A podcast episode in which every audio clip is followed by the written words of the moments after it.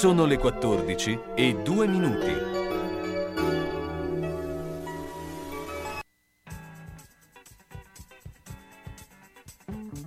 Una produzione Radio San Lucchino.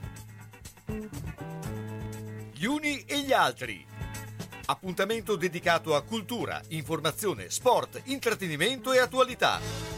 A cura di Carlo Orzesco. Buon pomeriggio, buon pomeriggio a tutti. Beh, sarà un pomeriggio come sempre all'insegna. Il sabato noi all'insegna eh, dello sport, ma non solo, faremo anche delle eh, eh, escursioni nelle varie eh, situazioni generali e sono in attesa anche di Fabrizio Cremonini che eh, anche di Tienno eh, insomma, che dovrebbero essere in, in arrivo, ma eh, come di consueto eh, per sviscerare i temi della giornata abbiamo Salvatore Lopresti. Intanto ciao Salvatore, buongiorno. Ciao, buon pomeriggio a te e a tutti i radioascoltatori. Beh, oggi c'è una, eh, la sosta del campionato, però giocherà la nazionale in questo eh, terzo e quarto posto eh, eh che insomma arriva eh, dopo una sconfitta eh, al termine di eh, un percorso che l'aveva vista imbattuta per 37 partite. Beh, ehm, che Italia eh, hai visto intanto nella partita contro la Spagna? Ma prima o poi la sconfitta doveva arrivare, quindi anche per la legge dei grandi numeri.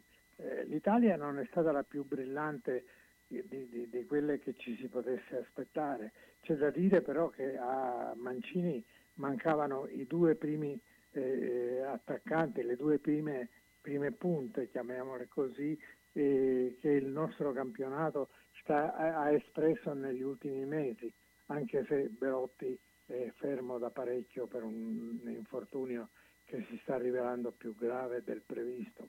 Eh, senza Belotti immobile la, la la nazionale ha dovuto eh, ripiegare su una formula un po' ibrida nel quale solo la, eh, l'entusiasmo e le qualità tecniche di velocità eh, di eh, Chiesa hanno eh, dato un, un, po' di, di, di, di pericolosità, eh, hanno consentito fra l'altro di segnare l'unico gol della nostra squadra. però c'è da dire che eh, condizioni fisiche e di forma a parte, eh, questa generazione è priva di eh, attaccanti di un certo livello.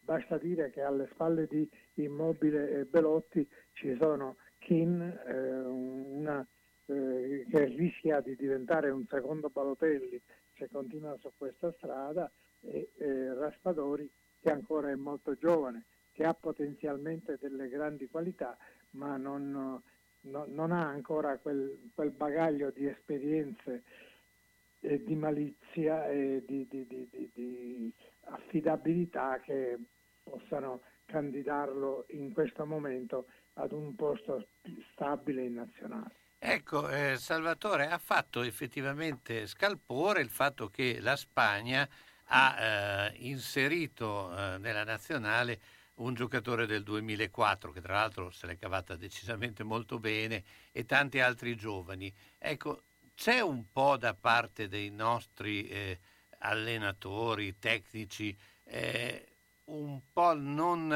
rischiare giocatori molto giovani eh, no, oppure no, siamo dipende, proprio... Di... Questa è una cosa che batto da 30 anni. Eh, la eh, Federazione Italiana eh, mi pare che ci fosse allora presidente Buticchi, non vorrei essere, eh, non vorrei sbagliare fidarmi troppo della mia memoria non eccelsa. Nel 71 commise uno dei più grossi errori di programmazione della sua lunghissima storia.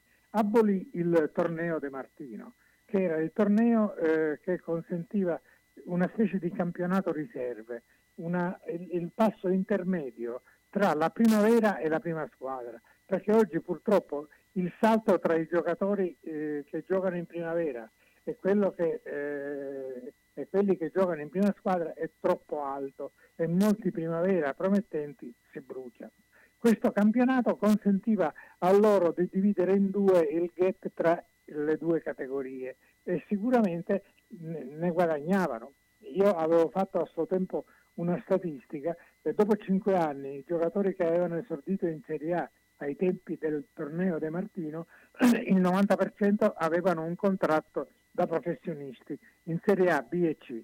Cinque anni dopo l'abolizione del torneo De Martino, di questo torneo riserve, la percentuale si era drasticamente ridotta a meno del 50%. Questi sono numeri importanti, numeri eh, che eh, la, la, dicono lunga su questo motivo. Quindi il motivo non è eh, gli allenatori che han, non hanno il coraggio di presentare giovani in prima squadra, il motivo è il fatto che il salto dalla, dal più alto campionato giovanile alla prima squadra è troppo alto e se i giocatori non, sono, non hanno le potenzialità del, de, de, del, grande giocatore già espresse, eh, trovano molte difficoltà. Già avete visto Tonali, uno dei migliori giocatori dell'ultima generazione, ci ha messo più di un anno a mettersi, eh, a, ad acquisire quelle qualità che adesso lo, uh, fanno, lo rendono un punto fermo. Altri giocatori, tipo, quello, eh, tipo il Rovella che la Juve ha preso e ha lasciato al Genoa, eh, lo stesso eh, Robella, quello del, del, del, Milan che ha prestato al Torino tra mille perplessità e che invece si sta sotto la guida di, di Juric si sta eh, mettendo in evidenza eh, dimostrano le difficoltà che si trovano a fare questo salto. Di, questa, di queste difficoltà ovviamente alla fine paga la nazionale, che paga anche la presenza eccessiva dei giovani di, altre, di, altre, eh, di altri paesi e soprattutto di altri continenti. Sì, anche perché vediamo ad esempio eh, quello che succede nel Bologna dove eh, Tate eh, ma anche Ike, eh, Ike eh, sono entrati giovanissimi eh, e hanno subito preso un posto da titolari. Ma guarda, il Bologna c'è Vignato che è un potenziale fuori classe, gioca pochissimo e Mihailovic non è uno che trascura i giovani, certo, tutt'altro. Mm. Mihailovic ha sempre avuto coraggio nel lanciare i giovani. Donnarumma è un esempio, quando era al Milan lanciò Donnarumma.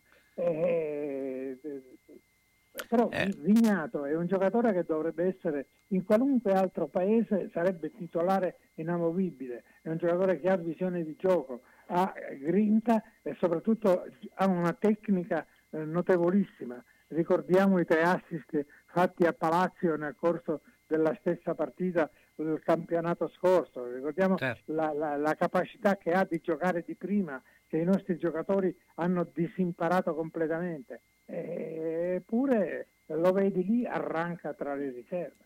Certo, beh, questo è un po' diventato eh, un, un, problema anche generale. Eh, eh, abbiamo visto anche lo stesso Chiesa quanto ci ha messo a passare da Fiorentina a Juventus eh, certo. eh, e adesso si sta fermando, però insomma ha avuto un, comunque un percorso lungo nonostante che le qualità le aveva... I della Juventus quando è arrivato dicevano ma cosa hanno preso a fare questa Chiesa? Mm.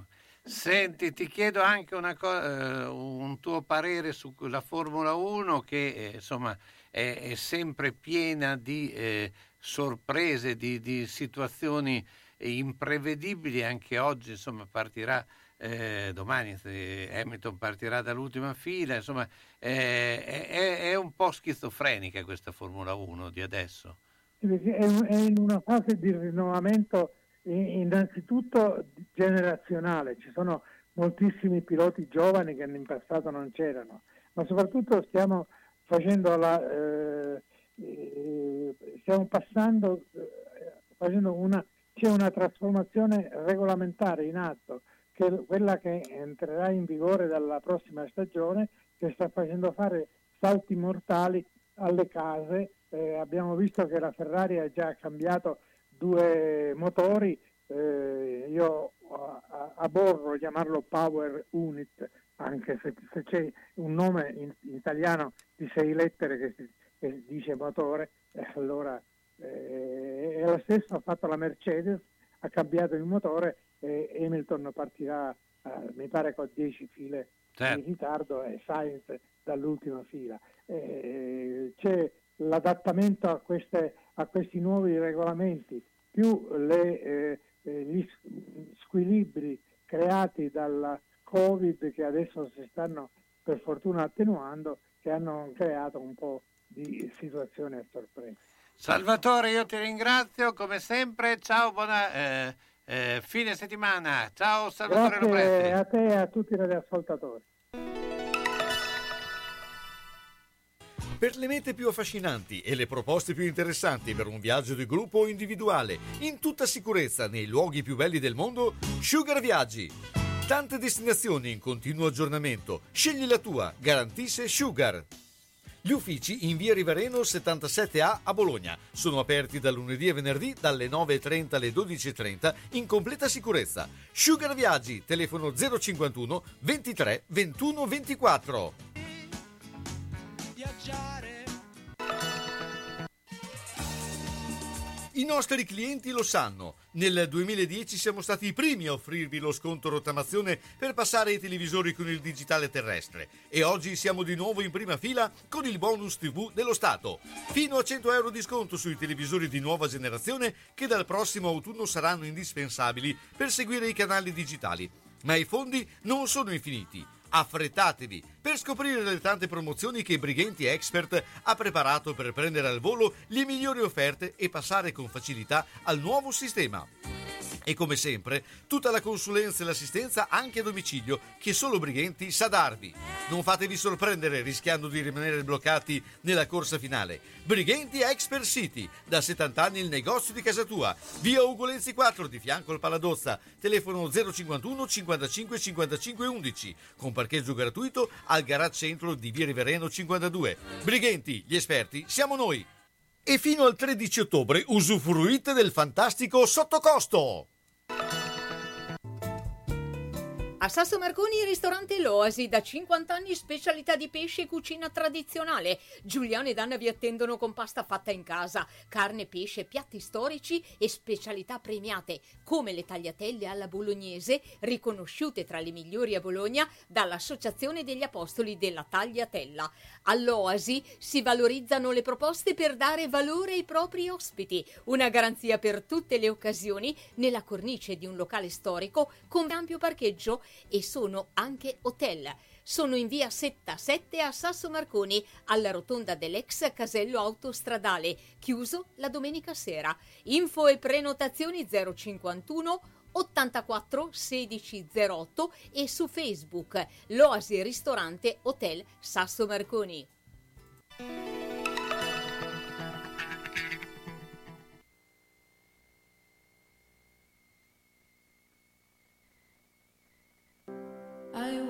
Let you down, will not give you up. Can I have some faith in the sound? It's the one good thing that I've got. I won't let you down, so please don't give me up. Cause I would really, really love to stick around. Oh,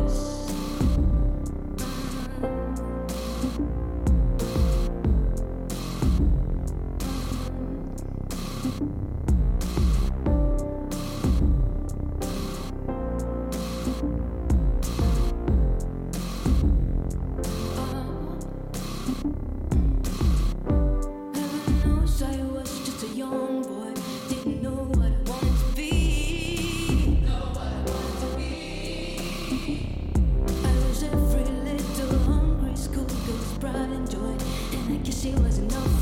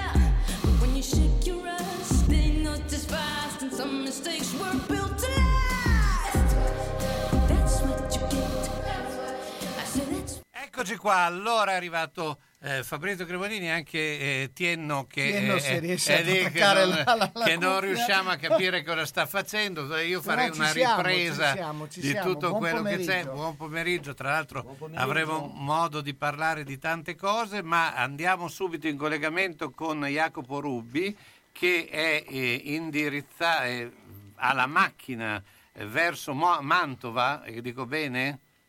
Sì, ciao, buongiorno, buon pomeriggio a tutti. Ciao, Jacopo. Siamo indirizzati, ciao, ciao, Tino, siamo indirizzati verso Mantova per l'ultima amichevole prestagionale. Ecco, perché parliamo di rugby per quanto riguarda eh, quello che tu stai facendo, ma eh, ricordiamo che tu hai anche un occhio eh, sulla SPAL, SPAL che eh, quest'anno seguiremo proprio perché ci sono molti a eh, Ferrara che ce l'hanno chiesto, ma eh, insomma, beh, però intanto io parlerei un secondo di eh, questa ripresa del rugby che eh, insomma non era poi così tanto scontata un anno fa, visto che in piena pandemia il rugby era un po' lo sport eh, che maggiormente era eh, eh, sotto eh, il mirino, no? visto che i contatti nel rugby Erano abbastanza so- frequenti. sono abbastanza frequenti e decisamente anche eh, invasivi. No?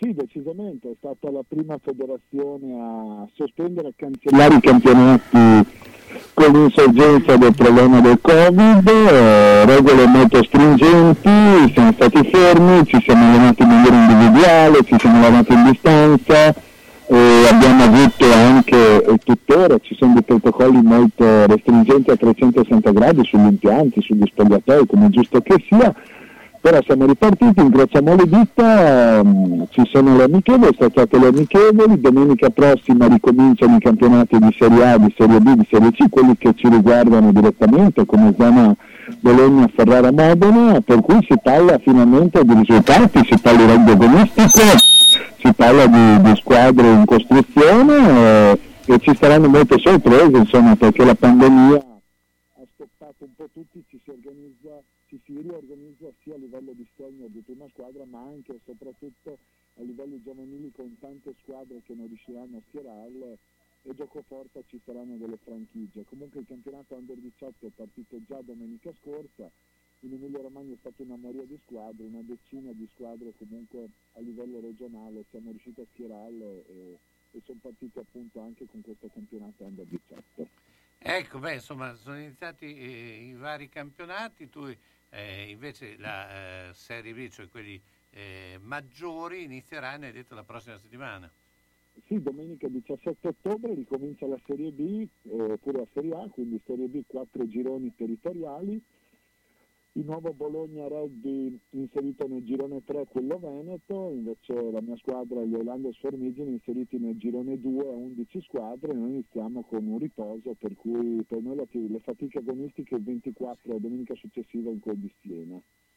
Ecco, ehm, parliamo un attimo anche di quello che succede a Ferrara, cosa succede eh, in campo eh, Spal, che eh, eh, insomma che ha cambiato diverse cose, eh, soprattutto la proprietà. eh, quali sono le- le- eh, gli scenari dopo qualche partita di campionato? Ma guardate, chi, chi va allo stadio si diverte, questo è il primo scenario. La classifica certo non, non ride, diciamo che sorride perché la squadra è stata costruita in ritardo.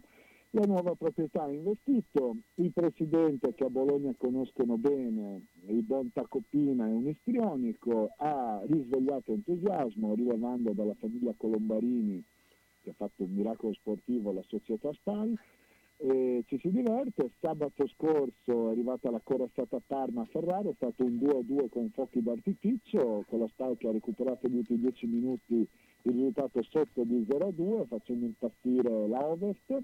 Purtroppo lo stadio non solo era ancora al 25% ma due settori sono posti sotto sequestro, per cui anche quando si andrà al 75% Ferrara sarà ancora per pochi intimi, si spera insomma fino al nuovo anno solare, Tacopina ha promesso questo ai tifosi, vediamo. La squadra è una squadra giovane, un bel mix, si divertono, in prestito dal Milan è arrivato questo mancino Colombo che ne ha fatti quattro nelle quattro partite casalinghe, uno che la porta la vede, è molto giovane, quindi diciamo che l'entusiasmo c'è e la B è un campionato sappiamo lungo e difficile, per cui i conti, i conti li iniziamo a tirare. Vo, vo, vo, volevo chiedere a Fabrizio eh, questo fatto del 75%, cioè eh, Fabrizio è molto eh, addentro al problema no, del, delle capienze, visto che è un parte del proprio lavoro, ma eh, che significato ha il 75%? Vabbè, allora è abbastanza sintomatico il fatto che abbiano aperto cinema teatri al 100%, lo stadio 75%. Secondo me hanno ancora timore di questioni di, di, di, di gestione proprio, nel senso che un teatro, un cinema è facilmente gestibile anche con una to- totale, soprattutto all'interno le regole sono molto più facili da, da rispettarsi, nonostante comunque anche al cinema tu devi andare con la mascherina, però ti vendono i popcorn e quindi alla fine la mascherina poi dopo la togli, però probabilmente rimane tutto ancora abbastanza eh, distanziato, le poltrone sono comunque creano un proprio, un proprio spazio, sullo stadio c'è ancora il timore probabilmente, cerco di immedesimarmi nella mentalità, nella testa di chi ha fatto il decreto, che ci sia che si possa creare aggregazione e non, a totale capienza probabilmente diventerebbe difficile da gestire. Io ritengo che comunque sia un passo cautelativo per vedere come va la situazione e se a ottobre comunque, ricordiamoci che l'anno scorso ad ottobre ritornammo a chiuderci, ritornammo con la seconda, terza ondata, quindi probabilmente stanno monitorando la cosa e, e se, come ci auguriamo tutti, ad ottobre la, eh, inoltrato non aumentino i casi, probabilmente da novembre o più avanti arriveremo a capienza piena.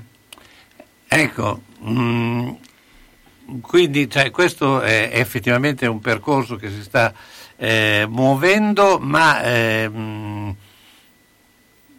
cioè, ha, ha, senso, eh, mi domando che... Ha Aprire senso? al 100%? No, no, no, stavo pensando invece un'altra cosa, eh, perché visto che parlavamo di Spal e che oggi non gioca, ma ha senso sospendere il campionato di Serie B fa, eh, nel momento che, della nazionale? Quello perché un tempo non eh, si faceva. Eh, esatto, ma è tutto nato negli ultimi anni dalla polemica che ad esempio tre o quattro anni fa proprio fu Zamparini a Palermo che aveva una squadra con metà organico eh, fatto da nazionali, era in Serie B e cominciò a polemizzare sul fatto che si trovò a giocare un incontro praticamente con la, con la squadra ridotta, quindi per cercare di adeguare il tutto si è deciso a questo punto di, di sospendere anche per la Serie B. Eh, purtroppo, sai, alla fine per colpa di pochi ci rimettono in tanti perché non sono tantissime le squadre in B che hanno dei giocatori impegnati con le nazionali, però per evitare polemiche e cercare di non danneggiare poi alla fine le squadre più importanti perché sono quelle di, di prima fascia che di solito hanno giocatori nazionali hanno, hanno portato questa scelta. Certo, no, però, però non va senso. Però ma, perché eh. perde, eh, secondo me, eh, so. un eh, un no, eh, palcoscenico importante. sì, serie. ma poi allora a questo punto ti trovi poi anche con le problematiche di gennaio, quando per la Coppa d'Africa vanno via molti giocatori africani e molte squadre di B hanno anche giocatori africani perché magari sono quelli che costano meno, eccetera. Quindi alla fine purtroppo le, le nazionali creano un po', un po' di inciampi e io mi ricordo nel passato, che vabbè che le nazionali giocavano solo il mercoledì, però non, non, non venivano sospesi i campionati, certo. cioè veniva trattato la nazionale come l'appuntamento di Coppa, d'altronde potrebbe essere così, cioè alla fine tu hai il mercoledì di Coppa o il giovedì di Coppa e un, uno, due, tre settimane buche giochi il mercoledì della nazionale. Certo. Potrebbe essere una soluzione per evitare poi tutte queste sospensioni. Bene, eh, Jacopo, buona partita. Gra- grazie, grazie, in bocca al lupo, ma che non, non, è che buona partita, in bocca al lupo, che eh, buona eh, partita. Eh, viva il lupo, viva il lupo, eh, andiamo a divertirci, via. grazie. Sono stato in garage, pieno, sono stato in cantina, tutto pieno, non ci si muove più, perché tutte le volte che o cambiamo i mobili, ah, cosa dici te? Può sempre essere utile un domani. a forza di dire così, non si gira più né in cantina né in garage. Sai che ho saputo da una mia amica che a Crespellano c'è Mercatopoli, lì portiamo un po' di mobilio, quello che abbiamo lì che non si gira più e loro ci danno i soldini. Hai capito? Lì raccolgono tutta la roba vecchia e usata. Bene, rimani anche te lì? Spiritoso. Mercatopoli a Crespellano, via Provinciale 43, 051 672 02 16. Centro polivalente Lolli Auto, autorizzato Opel. Dal 1969 il punto di riferimento sicuro per l'auto. Esposizione e vendita di tutte le marche, nuove e usate. Auto, fuoristrada, veicoli commerciali e scooter. A Zola Predosa, via Dozza 90. Centro polivalente Lolli Auto, officina, carrozzeria, elettrauto, gommista, con personale specializzato che prima ti ascolta, poi risolve ogni problema. Lolli Auto, telefono 051 75 86 50. Salve signor Pietro! Stavo inseguendo l'amante di mia moglie, ha messo la freccia a destra e ha svoltato a sinistra. Io invece ero inseguito dal cornuto, mi si è incastrata la freccia e, adesso siamo qua. Quindi... Nettuno Agenzia Onoranze Funebri, disponibile 24 ore su 24 con uffici a Borgo Panigale e a Zola Predosa. Azienda convenzionata per servizi di cremazione e cerimonie funebri. Per informazioni preventivi Nettuno Agenzia Onoranze Funebri 051 400 131. Quando vuoi gustare qualcosa di diverso sulla tua tavola e che abbia origine distante, la puoi trovare vicino a casa tua. Ristorante Ponzu a Casalecchio, via Bazzanese 32. La cucina giapponese e cinese, gli aromi e i gusti dal continente asiatico. Direttamente nel locale comodo con ampio parcheggio per la clientela con la simpatia, la cortesia e l'ottimo servizio che Ponzu vi permette di conoscere. Tutti i giorni, a pranzo e a cena, prenotando allo 051 587 2109. Prova la tavola cinese e giapponese. Vai al ristorante Ponzu a Casalecchio, via Bazzanese 32. E se utilizzi il sistema Just Eat, puoi avere anche l'asporto.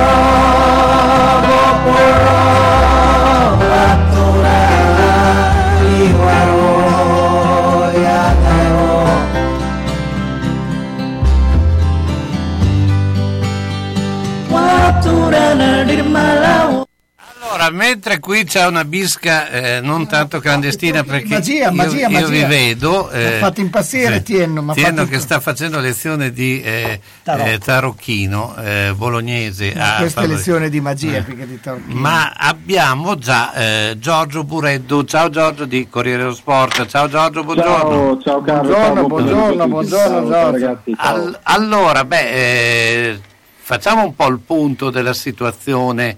Eh, ci eravamo lasciati la scorsa settimana prima di eh, Bologna-Lazio, eh, abbiamo visto com'è andata, tra l'altro eh, insomma, in questa settimana è cambiata anche molto positivamente perché Tate che è passato dall'Under 21 alla prima squadra del Belgio eh, a dimostrazione che comunque, e io voglio dire, le scelte dei tanto vituperati Infatti volevo parlarti di Bigon, questo. eh, eh, Bigon è- non sono poi così sbagliate. Ecco, eh, Giorgio, intanto, eh, prima che, siccome ho visto che è carichissimo eh, Fabrizio, però prima volevo fare eh, che tu facessi un commento a tutto questo.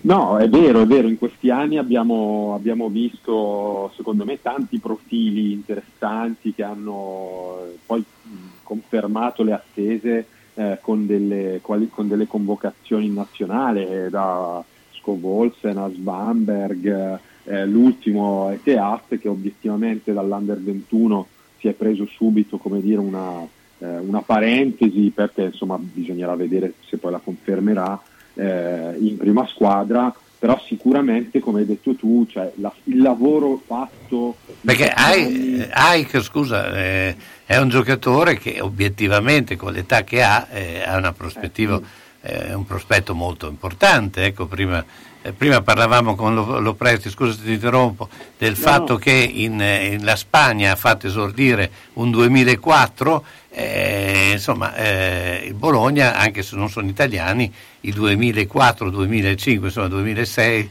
eh, 2003 li fa giocare. Ecco.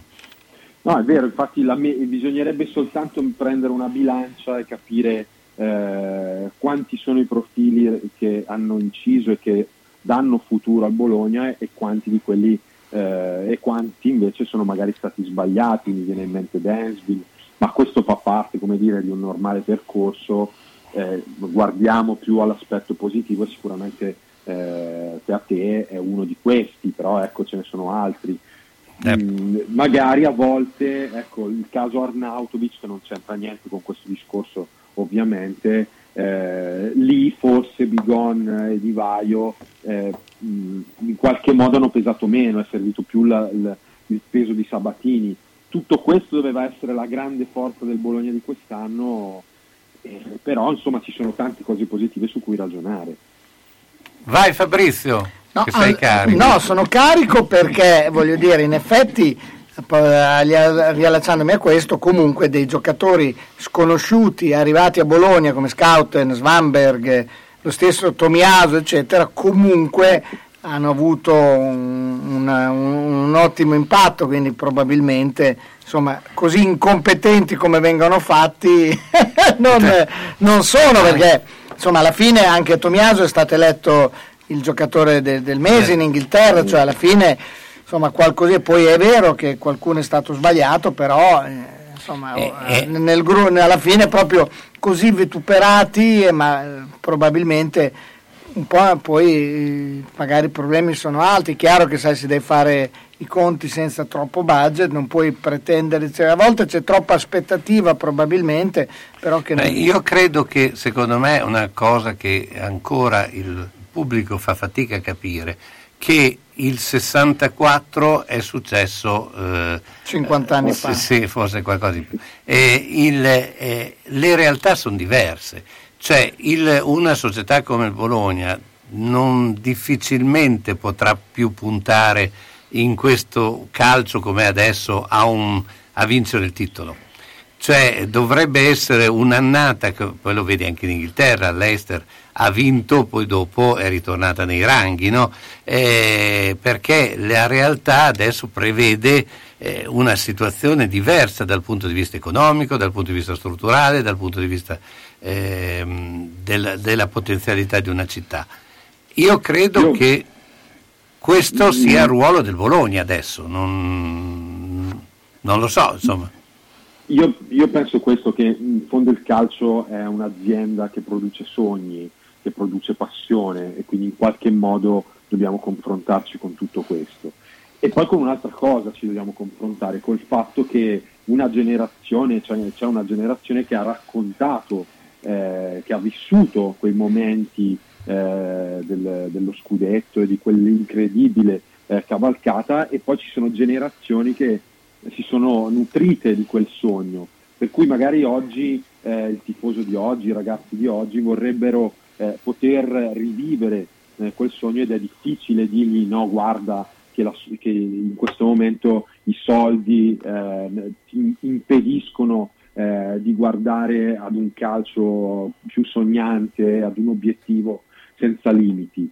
Quindi è molto complicato il calcio proprio per questo, perché si basa su qualche cosa di emozionale che non, ha, mh, che non c'entra niente con la parte economica. Quello che il Bologna dovrebbe secondo me fare e che se in qualche modo sta facendo con un percorso forse più lento del previsto è provare a tornare almeno in una situazione europea, dove eh. secondo me è una realtà mh, come dire, raggiungibile Chiaro, manca ancora molto perché se noi vediamo la differenza di bilanci e di spese tra le squadre che vanno in Europa e quelle che non ci vanno, il divario ci accorgiamo che è veramente ampio. Però ecco, lavorare per quello sinceramente credo sia un obiettivo quantomeno percorribile. Certo, eh, giusto, giusto, sì, certo. Eh, parliamo appunto di eh, risultati eh, concreti insomma, che eh, sono all'interno, esatto. anche perché poi vediamo insomma, eh, un attaccante del Napoli, eh, Osimen, è stato valutato come tutto l'intero attacco del Bologna. Quanto l'hanno pagato Osimen? Esatto, 75, eh, eh, dire, e non credo che... Appunto, cioè, eh, sai, e non credo che quelli del Napoli abbiano l'anello no, al naso. I, buoni sono alla Sartori dell'Atalanta che ti prende dei giocatori, salvo qualche eccezione, a due lire e li, li valuta, e riesce a rivalutarli così, ma d'altronde Sartori creò il miracolo Chievo e adesso sta facendo grande l'Atalanta. Cioè Comunque Tomiasu ha, ha, ha, ha, realizzato in due anni tre volte il suo valore. Certo, ma come lo realizzò Diavarà, che poi arrivò quasi casualmente, come l'ho realizzato anche per certi versi un po' Pulgar, perché anche Pulgar certo. stato, poi non è stato comprato da Bigon, però comunque anche quando arrivavano Pulgare di Avarà, hanno lo stesso Verdi, lo stesso sì. Verdi creò una plusvalenza, pertanto insomma bisogna lavorare un po' su queste, su queste cose qui per una realtà come Bologna. Poi... Certo. Lavorare sui giovani è particolarmente difficile perché il giovane va inserito in un contesto di una squadra che già esprime ben, si esprime bene. Se lo metti in una squadra che è, ha dei problemi ed è un po' alla deriva, gli fai solo del male, quindi non è facile. Beh, insomma, però se noi ripensiamo al caso Mancini, Mancini quando giocò a Sordi era proprio la squadra alla deriva. Comunque eh, il, eh, io credo che il giovane se ha de, del talento, delle qualità, emerge. Eh, però bisogna cogliere eh, eh, quando nel momento giusto, eh, quando ce l'ha, insomma, quindi non è così semplice nell'immediato, no Giorgio? No, no, e poi mh, un'altra cosa su cui forse bisognerebbe imparare, soprattutto nel, nel, nell'ambito nostro italiano di Serie A, dovremmo confrontarci con l'età. Cioè, ah, sì, tante sì. volte noi pensiamo che un 21enne o un 22enne un, lo, teni- lo, riteniamo un giovane, ma eh, forse bisognerebbe ribaltare un po' le cose e capire che eh, per fare quel percorso eh, che è, è, sicuramente un percorso anche più complicato eh, di esplosione del giovane, bisognerebbe provare ad anticipare un po' i tempi e eh, mettere davvero in campo dei ragazzi molto molto giovani, però è chiaro che lì è tutto un lavoro che parte molto prima, che coinvolge il settore giovanile, che richiede pazienza, tempo, investimenti. È un discorso molto complesso. Io credo che in, in questi anni il Bologna in generale abbia lavorato nel modo giusto.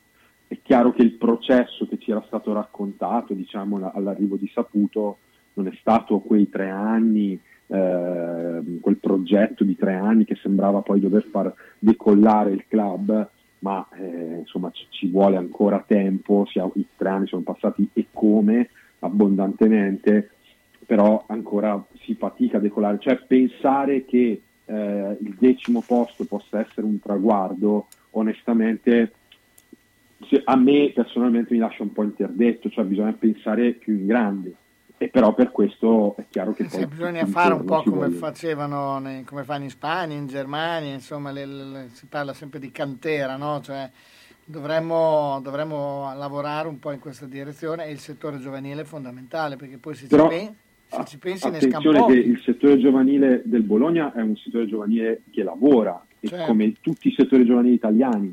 È secondo me un problema culturale, cioè il ah, problema sì, culturale sì, vuol dire sì, che avere la, anche la forza di mettere in campo un diciottenne e permettergli di sbagliare tanto è qualcosa che obiettivamente è fuori dalle logiche eh, perché? Perché il, i media ti massacrano subito, certo. perché c'è la cultura del risultato. Eh, se vogliamo fare un discorso diverso bisognerebbe provare a fare cose diverse. Certo. Sono Gior- d'accordo, sono d'accordo. Giorgio, ti ringrazio, ci sentiamo sabato prossimo. Ciao, Ciao buona giornata. Grazie, buona Giorgio Mureddu. Ahimè Ciccio, purtroppo hai una parte di te che non si muove. Però mi hanno detto che da Massetti ha dei materassi che sono incredibili. Sai che risultati? Mazzetti, via Porretana 122 alla Croce di Casalecchio, vicino a Villa Chiara. Materassi di propria produzione, rifacimento materassi, Store Dorelan. Mazzetti 051 619 2115. Reti materassi guanciali dal 1946 alla Croce di Casalecchio. Mazzetti, il riposo migliore. E in questo periodo sconti su tutto! Centro assistenza autorizzata Singer, Viettore Bidone 11C, zona Andrea Costa, telefono 43 50 33. Volete riparare la vostra macchina per cucire Singer o qualsiasi altra marca? Centro assistenza Singer, Viettore Bidone 11C, zona Andrea Costa, 43 50 33. Dal lunedì al venerdì, centro assistenza Singer, via Trebidone 11C. L'unico autorizzato Singer. Non fidarti delle imitazioni. Vai in via Ettore Bidone. Lì ci sono i buoni.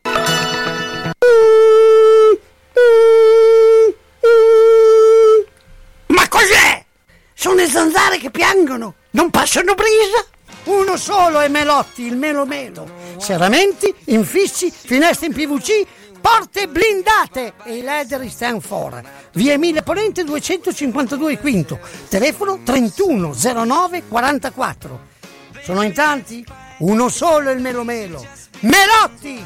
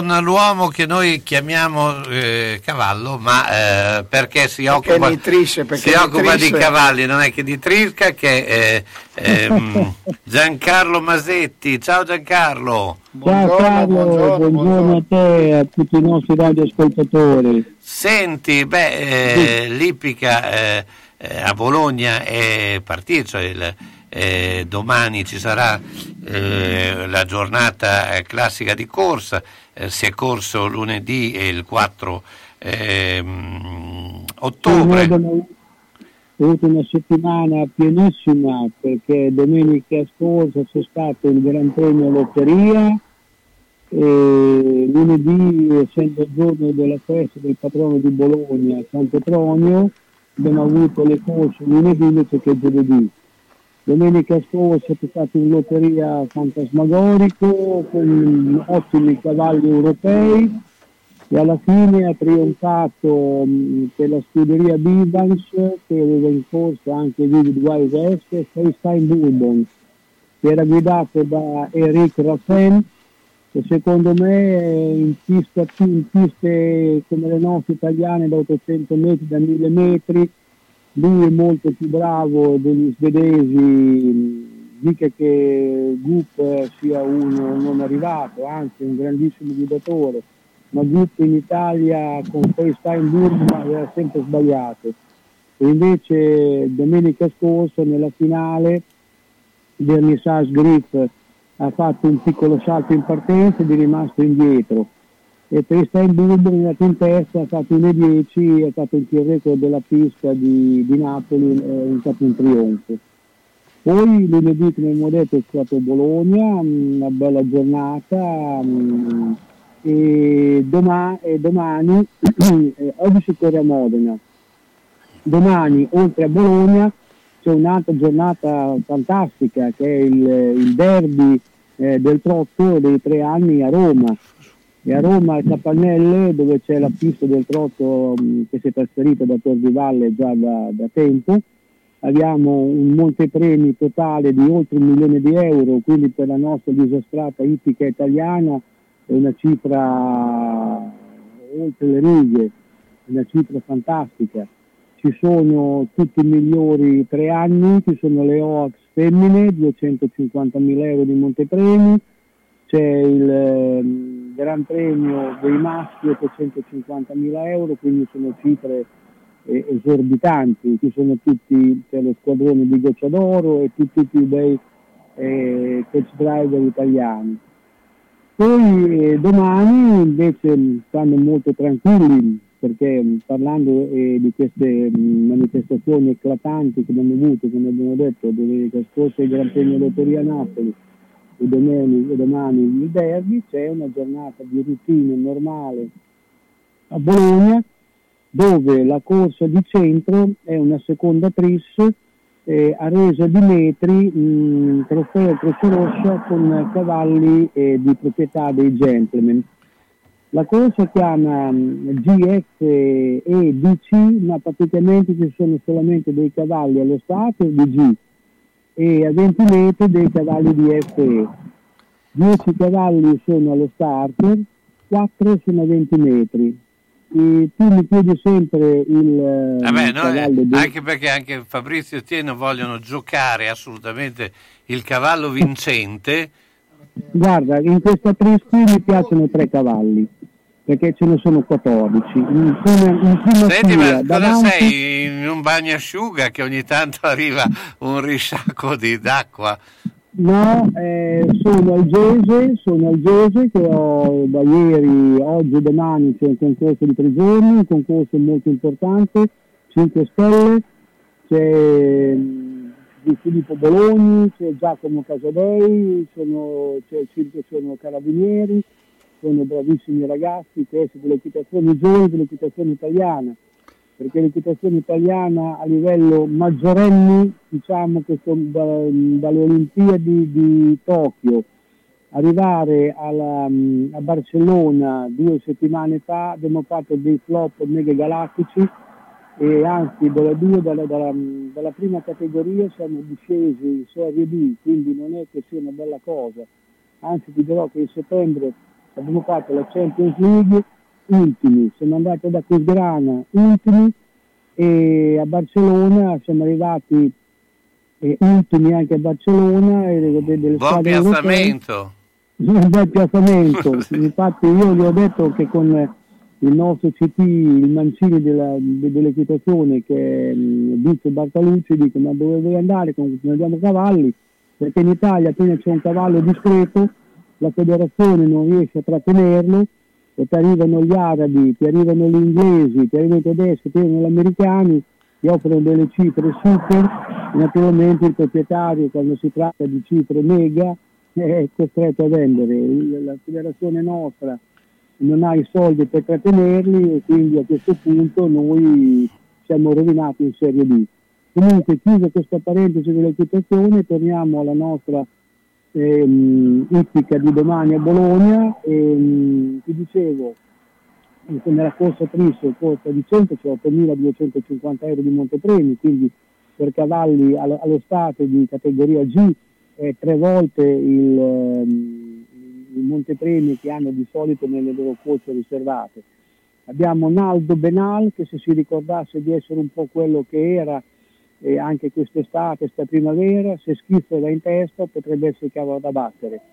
Poi a 20 metri ci sono due cavalli importanti che sono Urbe del Ronco e soprattutto Tyron Grad con il nostro Matteo Zaccherini.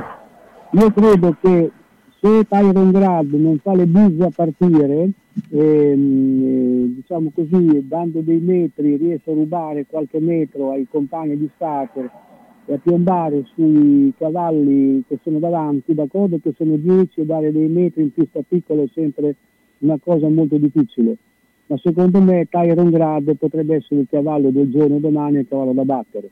Per chi poi volesse fare una tris, io appunto metterei dentro Urbe del Ronco, che è compagno di starter eh, di Tyron Grad, e davanti Naldo Benal. Gli altri sono tutti cavallucci di minima categoria, quindi può essere uno o l'altro che mh, può prendere una buona piazza.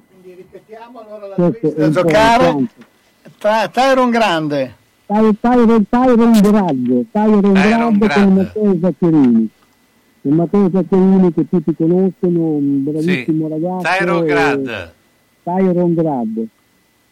Ok? Beh, E Nada- eh, no, Nadal, eh, no. Na- eh, E da- Nando- davanti, no, no, si chiama Naldo, davanti il cavallo si chiama Naldo, Naldo, N-A, Naldo, Naldo come quello che giocava, ne abbiamo avuto anche a Bologna, Naldo. Naldo Benal, Naldo Benal. Non, è Rinaldo, non è Rinaldo in campo, gli hanno tolto una R davanti e Eh, Naldo, Rinaldo. Naldo, e Naldo, Naldo in campo, Naldo in campo. Naldo in campo. E il terzo, qual è il terzo nella stessa gara?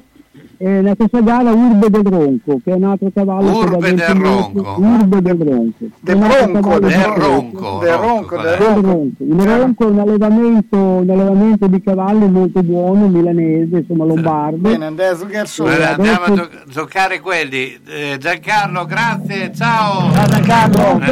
Ciao, ciao, in bocca al lupo. Per, per, per, per favore mi, mi, mi, mi, mi, mi, mi, mi dite dove è Dina.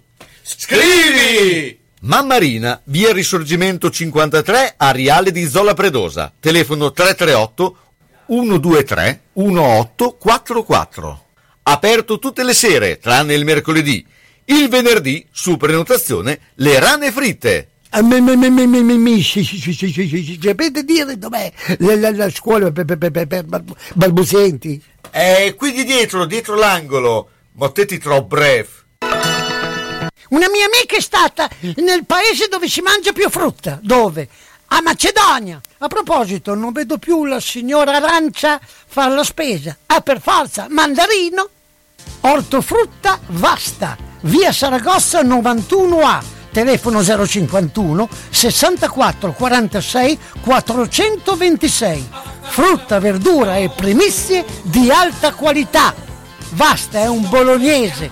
E si sa, noi bolognesi non scherziamo, eh? Eh, frutta Vasta, se vuoi star bene. Sono stata in garage, pieno, sono stata in cantina, tutto pieno, non ci si muove più, perché tutte le volte che o cambiamo i mobili, ah, cosa dici te? Può sempre essere utile un domani. A forza di dire così, non si gira più né in cantina né in garage. Sai che ho saputo da una mia amica che a Crespellano c'è Mercatopoli, lì portiamo un po' di mobilio, quello che abbiamo lì che non si gira più e loro ci danno i soldini. Hai capito? Lì raccolgono tutta la roba vecchia e usata. Bene, rimani anche te lì? Spiritoso. Mercatopoli a Crespellano, via Provinciale 43, 051 672 02 16. La moda che vuoi è a Lido Fashion. Pellicceria, abbigliamento, capi in pelle e tessuto dei migliori marchi come Fontani, Violante di Visconf, Mailstone, Rosanna Pellegrino. Laboratorio artigianale per rimessi a modello, riparazioni e puliture. Possibilità di permuta della vecchia pelliccia. Lido Fashion, la moda che vuoi è a Casalecchio in Galleria Ronzani e su lidofashion.com. E ben ben, guarda la mia casa. Devo rifare tutto, l'impianto elettrico, quello idraulico. Devo aggiustare i muri e imbiancarli. E non posso farlo da solo. Devo rivolgermi a un'azienda seria e onesta. Ma perché ti preoccupi? C'è Ciaccio Casa. Pensano a tutto loro, dalle pratiche amministrative alla gestione del cantiere, risolvendo tutti i problemi del tuo appartamento, del tuo ufficio, del luogo dove necessita la loro attività. Con Ciaccio non ci sono problemi. E se ci sono te li risolve. Ciaccio Casa, telefono 051 615 1301. Ma perché non ci ho pensato prima? San Luchino Notizie. Buon pomeriggio dalla redazione. Apriamo con la politica. Giorgia Meloni in un'intervista respinge le accuse emerse in seguito all'inchiesta giornalistica pubblicata la settimana scorsa e dice nel DNA di Fratelli d'Italia non ci sono nostalgie fasciste, razziste antisemite, non c'è posto per nulla di tutto questo. Nel nostro DNA c'è il rifiuto per ogni regime, passato, presente e futuro e non c'è niente nella mia vita come nella storia della destra che rappresento di cui mi debba vergognare o per cui debba chiedere scusa, tantomeno a chi conti con il proprio passato a differenza di noi non li ha mai fatti e non ha la dignità per darmi lezioni, conclude la leader di Fratelli d'Italia. Passiamo all'emergenza sanitaria. Tra gli over 80 il tasso di ricovero negli ultimi 30 giorni risulta di 8 volte più alto tra i non vaccinati rispetto ai vaccinati con ciclo completo e quello di morte è 13 volte più alto. Lo scrive su Twitter l'Istituto Superiore di Sanità evidenziando il dato diffuso dal nuovo documento esteso Covid-19 pubblicato su Epicentro. L'emergenza sanitaria all'estero nelle ultime 24 ore in Russia si sono registrati 968 decessi dovuti al Covid, il massimo in un giorno dall'inizio della pandemia. Lo riferisce la TAS citando il Centro Operativo Nazionale Anticoronavirus.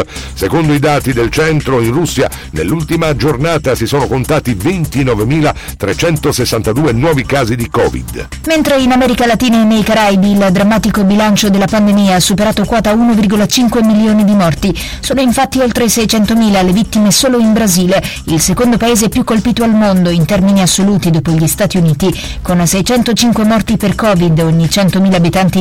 Il Perù è invece la nazione con il più alto tasso di mortalità nel subcontinente americano. La cronaca italiana negli ultimi giorni la polizia stradale ha intensificato i controlli contro chi utilizza la corsia d'emergenza per saltare le code. In poche ore le 392 pattuglie impegnate hanno fermato e controllato 1620 veicoli sull'intera rete nazionale. Sono state contestate 100 infrazioni al codice della strada con il ritiro di 76 patenti e la defalcazione di 808 punti. Cambiamo argomento, la Scala di Milano si prepara al ritorno alla piena capienza di pubblico da lunedì 11 ottobre, quando finiranno le restrizioni sul distanziamento in cinema e teatri. Gli spettatori potranno quindi passare da 1000 a 2000. Scatta la vendita di biglietti per tutti i posti disponibili, anche per gli spettacoli che avevano registrato il sold out, ma con capienza al 50%, a partire dal Barbiere di Siviglia di Gioacchino Rossini. E con questo è tutto, a più tardi.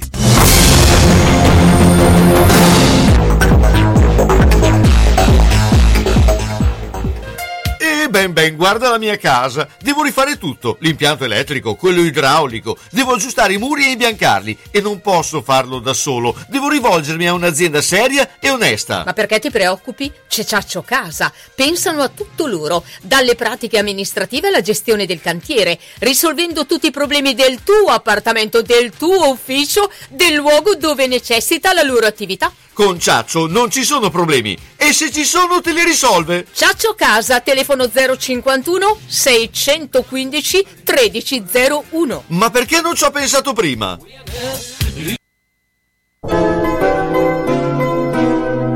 Sono le 15 e 5 minuti.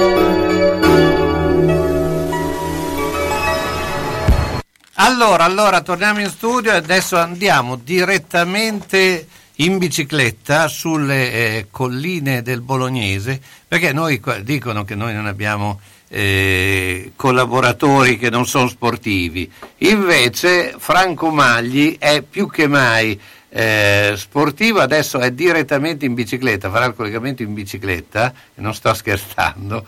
E, Cioè, eh, si sta, sta parlando della bicicletta? sì, eh, Franco, Grande. ci sei? Eccolo presente. Ma non stai pedalando adesso? In questo momento mi sono fermato perché non mi voglio ribaltare col telefono in mano. No, perché non vuoi farci sentire il fiatone. Esatto. Ma tu lo sai che Franco Anche. è record eh, eh, italiano del Giro d'Italia. Cioè lui ha fatto il- tutto il Giro d'Italia in bicicletta, no Franco? Sì, hanno fatto due edizioni del Giro d'Italia non stop, ma come manifestazione agonistica, non come ra- randonnée. Cioè, quindi com'era? Cioè, non stop cosa vuol mi dire? Posso, e- e mi posso forgiare di essere l'unico partecipante dei due giri ad aver concluso tutte e due le prove e con un buon secondo posto assoluto e un nono posto assoluto. Quindi, Quanti chilometri erano? Diciamolo. e- e adesso era ovviamente un Giro d'Italia eh, più, più corto, eh, si partiva dallo Sport Show di Genova, si arrivava nel Lazio eh, da- dalla parte del Tirreno, si attraversava gli Appennini, si ritornava dalla parte adriatica riattraversando la pianura padana e gli Appennini un'altra volta per tornare a Genova, quindi un totale di quasi 1700 chilometri, la prima volta in quattro giorni, la seconda volta in tre. Ah, Beh, però, esatto. so- cioè, Sì, già, non, non male, insomma, quindi in una media 3.700 sono 600 chilometri al giorno più o meno. Eh, è un bel ricordo, è un bel ricordo. Sono passati tanti anni ormai, però lo ricordo sempre volentieri perché ero attorniato da, da amici che collaboravano con me e purtroppo eh, non, non ci siamo più tutti. È stata una gran bella esperienza sia di vita eh, insieme perché comunque hanno collaborato con me a giorno e notte per 3-4 giorni consecutivi, io in bicicletta e non è stato facile neanche per loro seguirmi con un camper con un giudice di gara sopra che controllava lo svolgimento de- della manifestazione che fosse corretto. Quindi un bel ricordo, mi, mi hai fatto aprire una, una bella pagina di, di sport e di amicizia soprattutto. Senti, ma eh, ti volevo chiedere anche questo, eh, visto che adesso più che mai va di moda, eh, tra virgolette, fare queste imprese, cioè eh, soprattutto eh, eh, a livello dilettantistico, chiamiamolo così. Ecco, che cos'è che spinge poi a impegnarsi per è una cosa appunto di tanti chilometri, eh, anche molte volte eh, in assetto di sopravvivenza. Ecco, quali sono le motivazioni? Bah, le, le motivazioni sono sicuramente la prima una grande passione per lo sport e per l'avventura e questa penso sia la motivazione fondamentale. Dopodiché eh, ognuno di noi eh, che ha fatto queste cose o che inizia a fare questa tipologia di cose o a piedi o in bicicletta o con la mountain bike o nei randonnée o nelle maratone estreme, eh, ovviamente ci vuole una condizione psicofisica che è perfetta, perché altrimenti ti puoi trascinare dietro per anni delle problematiche dovute allo sforzo, come purtroppo è successo a tanti che non erano preparati a puntino, hanno avuto qualche problema, hanno voluto insistere e purtroppo ti porti dietro delle problematiche fisiche non indifferenti. Quindi il misurarsi con se stessi in tante situazioni sembra banale, ma dove le cose diventano più eclatanti come il, il triathlon è cominciato in, in sordina con il triathlon olimpico, poi si è arrivati all'Ironman, eh, adesso non dico che l'uomo della strada possa fare l'Ironman, però comunque anche tanti appassionati a livello amatoriale, indipendentemente dal tempo che, che ci possono mettere per concludere la prova, lo fanno con soddisfazione. La cosa importante rimane sempre portare a termine la prova che si è prefisso di fare. E anche avere un adeguato controllo medico, soprattutto nella fase iniziale, cioè prima di affrontare, perché credo che sia fondamentale anche un buon check-up medico prima, no? Ma il, il controllo medico sembra quasi una banalità, ma non è così perché eh, purtroppo tante persone vanno più di spirito che di controllo medico. Invece per fare questa tipologia Bravo. di avventura è importantissimo avere una condizione fisica, ovviamente eh, non dico perfetta, però comunque sia allenata per sopportare lo sport fisico. E cosa non del tutto eh, importante, ma importantissima, è la condizione psicologica, perché la condizione psicologica è quella che fa funzionare il motore fisico. Io mh, ho avuto un'esperienza nel secondo Giro d'Italia che eh, a 100 km dal traguardo un concorrente gli si è spenta la luce, non è più riuscito a montare in bicicletta. Quindi dopo aver percorso 1500, quasi 1600 km al centro dal traguardo, la condizione psicologica gli ha detto stop ed è stato stop. Quindi, eh, quindi è proprio una cosa psicologica, non fisica. Ma è anche fisica perché ovviamente eh, bisogna eh, avere la condizione fisica buona e la condizione molto importante è conoscere il proprio fisico perché in bicicletta c'è un vecchio andante, bevi prima di aver sete e mangia prima di aver fame perché quando ti accorgi che hai troppa sete vuol dire che sei già disidratato ed è già un po' tardi. tardi sì. mm. Quando ti viene le crisi di fame vuol dire che il serbatoio è già vuoto, quindi io ricordo che andava a una media di giorno più o meno di una borraccia ogni ora, cosa impensabile, e, e mangiavo continuamente, quindi il fatto di mangiare anche cose gradevoli al palato anche a livello psicologico ti incentiva a mangiare perché non si può pensare di poter stare tante ore in bicicletta o a piedi o comunque sport estremi mangiando solamente cose chimiche che possono essere barrette, eh, gel, eh, vari pastoni, ognuno ci mette anche un po' di sua fantasia però comunque l'alimentazione e, l'idratazione è quell'altra parte, Certo. oltre quella fisica, quella psicologica, che comunque ti fa compiere l'atto sportivo in toto, anche perché quando arrivi c'è sempre il giorno dopo, quindi Eh. in tanti casi, come è stato il mio, si va a lavorare il giorno dopo aver fatto l'impresa, quindi bisogna avere una condizione di recupero anche sufficiente. Lavorare com'eri poi? com'eri? Il giorno dopo al lavoro com'eri? Devo, devo dire che eh, avendo, per- per mia fortuna, preparato bene i vari eventi che ho fatto e avendo avuto dei risultati anche soddisfacenti, l'adrenalina ti rimane addosso per un po' di giorni, eh, perché non è che, che È stata la. Quindi sei andata a scheggia È quella stata zona. la settimana dopo che... Esatto. Qui- quindi, come, di- come dicevo, l'importante è avere un'alimentazione corretta, non calare di peso e ovviamente eh, basarsi anche sulle proprie capacità, perché Certo. bisogna essere anche coscienti e consapevoli di dove si può arrivare e dove purtroppo a volte bisogna anche fermarsi, perché eh, Franco? non- non siamo macchine. Franco, ti ringrazio. Beh, insomma, buon giro in bicicletta. Poi È sempre un piacere sentirvi, diamo appuntamento ai nostri amici Certo. domenica mattina, sempre alla WISP per l'ennesimo Quindi domani- domenica intendi Esatto. domani Perfetto. ore? Domani dalle 8 alle 10.30 presso la sede WISP di Via dell'Industria 20 abbiamo un'altra prova del campionato provinciale e abbiamo anche il campionato italiano. Speriamo che la ciclistica Bitone, anche se è un campionato italiano un po', un po' tribolato e non sarà un campionato italiano ovviamente convenzionale come potevano essere gli altri, però speriamo che i campioni italiani uscenti della ciclistica Bitone facciano bella figura anche in una situazione come quella di quest'anno. Bene, grazie Franco. Franco Magli.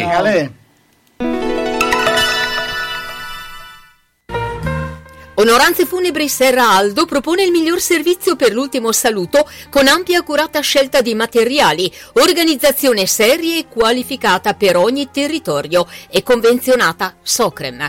Con servizio continuato e festivo offre assistenza rispettando il decoro con ampia esperienza. Onoranze Funebri Serra Aldo è a San Giovanni in Persiceto, via Cristoforo Colombo 1, strada dell'Ospedale Nuovo.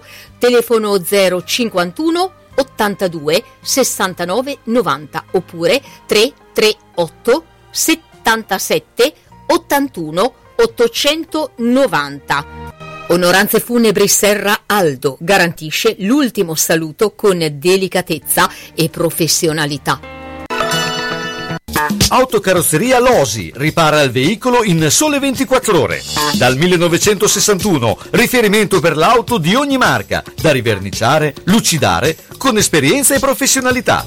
Autocarrozzeria Losi, via Marconi 109 a Casalecchio, telefono 051 57 13 54 www.autocarrozzerialosi.it Hai un giardino da sistemare e non sai chi chiamare? L'azienda Rizzi Silvio è specializzata in lavori di potatura, manutenzione del verde pubblico e privato, abbattimento alberi ad alto fusto e creazione giardini. La grande esperienza maturata, lo staff competente e sempre disponibile e le attrezzature all'avanguardia fanno della società un punto di riferimento per tutto il territorio bolognese. I servizi spaziano dalla progettazione alla realizzazione di aree verdi e impianti di irrigazione. Si eseguono inoltre interventi di potatura in free climbing, idrosemina, salatura strade e sgombero neve. Affidati a veri giardinieri, Rizzi Silvio, professionisti da oltre 25 anni ad Argelato, in via Nuova 66 secondo, telefono 335 526 7202 www.rizzigiardinaggio.it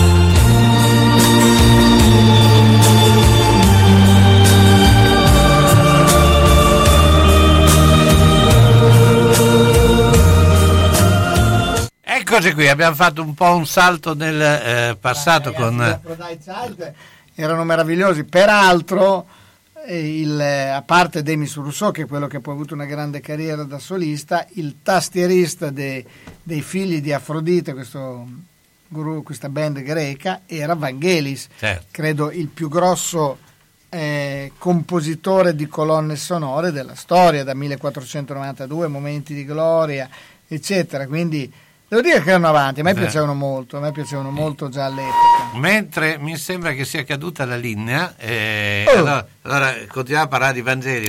No, no, diciamo- no, beh, allora, eh, il, il ritorno, adesso questa canzone Rain and Tears era eh, una canzone meravigliosa, suadente, poi la voce di Demis era questa voce quasi angelica, no? Perché, Inconfondibile. però loro avevano appunto mh, un, un genere, un repertorio che già all'epoca era all'avanguardia, tant'è che poi dopo una volta che si sono separati, Vangelis è diventato veramente il numero uno al mondo nelle colonne sonore. Ecco, ti insomma. per, per un greco non era, non era- non era semplice, insomma, un po' come gli, i Police, no? Si sono Eh. separati, Sting e di me, Stewart Copeland è diventato un grande compositore di colonne Mentre sonore. un- Mentre un, tornato- grande dirigente è tornato che è Luca Corbelli. Ciao Luca. Ciao Carlo, buon pomeriggio a Buongiorno tutti. caro, dove, in questo momento dove giri? Sono dentro al palazzetto dello sport e sto aspettando che la squadra faccia allenamento. Stanno facendo video Qua- e quindi quale? io non partecipo al video. Quale palazzetto dello sport? Perché Il nostro, trovi- a Broni. A Broni, quindi sei eh, lì e beh, insomma, eh, eh, gli allenamenti in vista del... eh, eh, cioè, la gara di domani. di- quindi, Seconda giornata di campionato. ecco, come sta andando? Eh, eh, diciamo l'avvicinamento... La abbiamo giocato contro la, la, la, la Real Venezia, campione d'Italia. Siamo stati anche davanti 15-16 minuti, quindi non ci possiamo lamentare. Poi alla fine abbiamo perso, ma è normale, una squadra completamente differente, la loro che deve riconfermarsi per vincere il campionato, noi dobbiamo fare un campionato dignitoso, va bene così. Ma loro secondo te rimangono ancora i favoriti? Loro mh, credo che abbiano preso una straniera pazzesca che deve arrivare quando finisce la VNBA, un po' come quelle che sta aspettando la Virtus. Loro hanno un grande vantaggio che sono abituati a vincere e le squadre che sono abituate a vincere eh, hanno più vantaggio rispetto, che ne so, alla Virtus che comunque ha fatto una buona squadra ma credo che gli ci vorranno quattro palloni. Eh, infatti, eh, secondo me ho avuto questa impressione di una squadra, la famosa, no, eh, si dice squadra fatta con le figurine, cioè che probabilmente adesso manchi un po' di, insomma, troppi bei nomi, ma forse, boh, No, Intanto c'è una variante che è questa, secondo me, che riguarda la Virtus. Adesso sta facendo molto bene Elisabetta Tassinari, nel momento che arrivano quelle altre due che giocano più o meno in quel ruolo lì, lei non gioca più. eh, e mo che famo? Eh, cioè, eh, io mi faccio i fatti miei, sono a casa mia e guardo il mio, però per esempio noi l'anno scorso qui a Baroni abbiamo avuto Maddera, che è stata la miglior giocatrice italiana del campionato, è andata a Venezia, contro di noi ha giocato 6 minuti, adesso la straniera che viene gioca in quel ruolo lì, questa è una ragazza di 20 anni che comunque ha vinto un europeo a under 20, ha vinto un europeo under 18, è stata votata miglior giocatrice under 18 e under 20, l'anno scorso ha fatto un campionato importante qui a Broni, adesso è andata a Venezia e non giocherà più per il resto del campionato. Ma, ma lì secondo te cosa spinge? Fa- Insomma è una cosa frequente nel calcio, nel basket. Cosa spinge un po' a questa- questo modo di, di- di prendere mh, gio- diversi giocatori che giochino tutti più o meno nello stesso ruolo, penalizzando e cannibalizzando magari qualche emergente come in questo caso? Perché avvengono? Ma, C'è, c'è sai, poca le paura di fanno- Le rischiare? società fanno le società fanno i loro interessi, cioè quello lì, quello lì nella, nella pallacanestro femminile, quello del 3, quello del 4, un ruolo prevalentemente a gestione americana, è evidente che Madeira fatica a giocare contro una giocatrice che gioca eh, in America in un campionato importantissimo, però eh, in questa maniera poi eh, gli italiani non crescono mai, Eh, è un po' come la storia della nazionale italiana dei, degli uomini, Cioè, se nei ruoli chiave è evidente, non ci sono lunghi italiani e le squadre sono costrette a prendere eh, giocatori stranieri che giocano vicino a Sì, canestro. però un po' bisognerebbe usare, guarda quello che ha fatto poi Milano nella finale scudetto, dove alla fine gli italiani mai utilizzati durante il campionato, che poi in quel momento avrebbe probabilmente avuto bisogno, non sono stati, quindi forse bisognerebbe un po' eh, eh, eh, Se una uno non gestione un po' come diversa. A essere pronto nel momento in cui deve giocare. Eh, infatti. Non c'è- Per essere pronti bisogna stare in campo. eh. Esatto, infatti è bravo e hanno pagato poi con lo scudetto, credo. eh. Eh, mh, ci sono anche fattori differenti, la Virtus non era assolutamente impensabile da nessuno che la serie finisse 4-0, quindi eh, poi le partite, no, meno male che non sono tutte uguali, devono essere quasi tutte giocate, però eh, non era assolutamente impensabile che la Virtus potesse fare 4-0 con Milano l'anno scorso. Sì, sì, è vero, è vero. Senti, invece del basket maschile, eh, eh, beh, eh, Virtus che dimostra comunque di avere un passo eh, superiore, insomma, Virtus e Milano credo che... eh, invece la Fortitudo eh, cosa può fare eh, al di là di comprare giocatori, ma eh, cioè, poi c'è il caso di Fantinelli. intanto la Virtus eh, è noiosa. La Virtus è noiosa perché ammazza le partite in questo momento sono talmente più forti di tutti quelli che hanno incontrato che sono noiosi. A me andare a vedere una partita che la, squadra, che la tua squadra vince di 40 punti mi annoia, anche perché Varese ha completamente sbragato, tant'è che credo che sia o, o- o il maggior scarto o il secondo maggior, car- maggior scarto tra due squadre di Serie A nella storia della pallacanestro Sì, italiana. sì, è vero. Invece in Fortitudo non ci si annoia mai, ma purtroppo per quello che succede fuori dal campo. Cioè, mi sembra che questa dirigenza sia molto più che alla frutta che, che come recitava un famosissimo striscione che avevano prodotto quelli della Fossa in un derby. Ehm, mi sembra che ci sia troppo confusione fuori dal campo e che quando c'è tanta confusione fuori dal campo poi avere risultati sportivi è praticamente impossibile. Sì, sì, Eh. è vero, purtroppo, e si vede, eh, si vede ragazzi. cioè, no. Ah, tutti i giorni si inventano qualche cosa che fa arrabbiare la gente. Mi dispiace dirlo, ma mi sembra che proprio mm, si faccia tutto alla giornata e non ci sia mai un briciolo di programmazione e anche dichiarazioni eh, che leggiamo sui giornali, perché io ovviamente sto con quello che leggo sui giornali, eh, se uno pensa a quello che si vuol far credere ti viene nervoso per forza. Senti, eh, l'altro gioca contro Pesaro domani sera la Fortitudo, eh, doveva essere una partita, diciamo, eh, col, col, col Repesa non c'è più, però eh, eh, Pesaro, insomma, mi sembra abbastanza in crescita come, gru- come Ha squadra. vinto una bella Ma Io partita. credo che sia, sia una partita difficile perché innanzitutto Fortitudo gioca senza un playmaker ed è la cosa peggiore che potesse capitare, cioè, mh, si è ovviamente sottovalutato l'infortunio eh, di, di Fantinelli e, e una squadra che non può giocare senza playmaker, quindi questo è un fattore molto importante. Più ho letto che oggi si è aggiunto alla lista degli infortunati Mancinelli che non giocherà e questo non so se è un bene o se è un male, credo che sia un bene che Mancinelli non sia disponibile eh, perché per me ha smesso di giocare da due anni e non l'ha comunicato a nessuno. Vabbè, se ne è ben guardato. Scusa. E qui- e qui no, cioè, la, mia, la mia è una battuta, cioè, ragazzi dai, insomma, un po' come Valentino Rossi, quando non è più non è più, cioè, bisogna che ti arrendi, cioè, non- poi oh, eh, se ti continuano a fare dei contratti va bene tutto, però poi dai, eh, Vabbè, più per Due. l'immagine, secondo me, la- per l'emblema che ma ha. sai, che- io, penso che quando, io penso che quando Fortitudo ha vinto la 2 l'ha vinta sì perché era una squadra molto più forte, ma l'ha vinta perché Mancinelli è stata a guardare per tre quarti del campionato, perché sennò ci sarebbero state troppe individualità da mettere in campo e il fatto che Martino nelle rotazioni si cavava un giocatore ingombrante come Mancinelli era sicuramente, è stato sicuramente un vantaggio per lui e per tutta la squadra. E, e- e in questo momento Mancinelli è più un peso che un giocatore di pallacanestro, quindi il fatto che non ci sia magari dà minor soluzioni e, e, maggior responsabilità per altri che sono più freschi fisicamente. Me ne, cioè me ne voglio bene di dire che Mancina c'è per carità di Dio, però insomma bisogna rendersi evidenza. Luca, io ti ringrazio come sempre, Grazie, buona al lupo, giornata. Niente, buona- viva il lupo, viva il lupo! Vedere e sentire bene, effetti della nostra vita che vanno salvaguardati.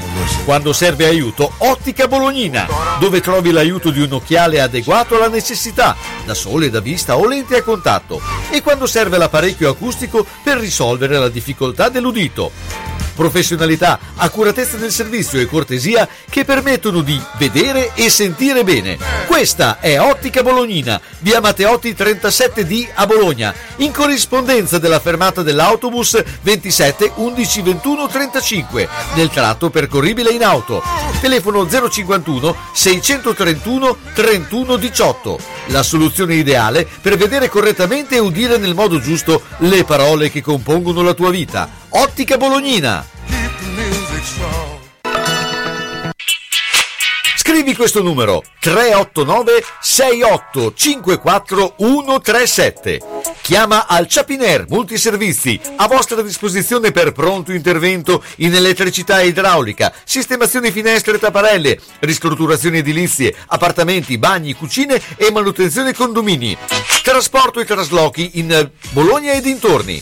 Sgombero cantine, appartamenti, garage e solai con smaltimento. 389 6854 137 Alcia Piner Multiservizi 389 6854 137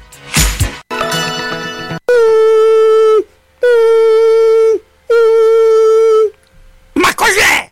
Sono le zanzare che piangono, non passano brisa. Uno solo è Melotti, il Melo Melo. Serramenti, infissi, finestre in PVC, porte blindate e i leder stand for. Via Emilia Ponente 252 Quinto, telefono 3109 44. Sono in tanti? Uno solo il Melo Melo. Melotti! Ahimè Ciccio, purtroppo hai una parte di te che non si muove. Però mi hanno detto che da Massetti ha dei materassi che sono incredibili. Sai che risultati? Mazzetti, via Porretana 122 alla Croce di Casalecchio, vicino a Villa Chiara. Materassi di propria produzione, rifacimento materassi, Store Dorelan. Mazzetti 051 619 2115. Reti materassi guanciali dal 1946 alla Croce di Casalecchio. Mazzetti, il riposo migliore. E in questo periodo sconti su tutto! Per favore mi, mi, mi, mi, mi, mi, mi, mi, mi dite do- do- do- do- do- do- do- do- do- dov'è ma- ma- ma- ma- Resa de- Dedina? Scrivi! Mammarina, via Risorgimento 53, Ariale di Zola Predosa. Telefono 338 123 1844. Aperto tutte le sere, tranne il mercoledì. Il venerdì, su prenotazione, le rane fritte. Sapete dire dov'è la, scuola per, balbuzienti? È qui di dietro, dietro l'angolo. Mottetti troppo breve.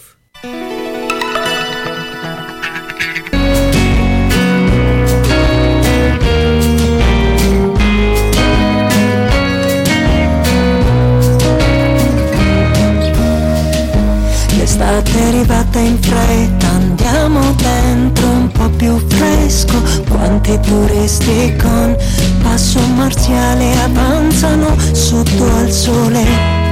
Dimmi che non sogno e son desta. Questa terra pigra all'improvviso trema. L'estate è arrivata in fretta, dobbiamo sperare che taglino l'erba nei mesi caldi. Le fiamme quasi attraversano le autostrade. Dimmi che non sogno e son desta. E l'odore di mio padre son certa.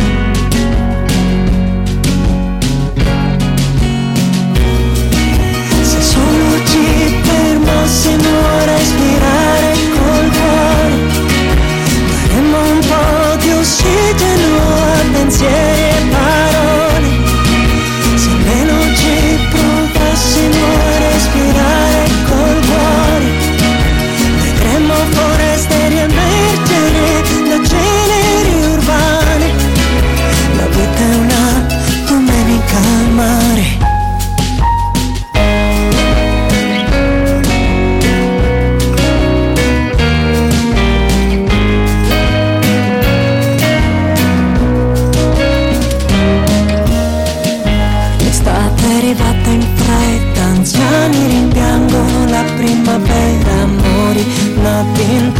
Di guerra e sguardi rubati durante la messa.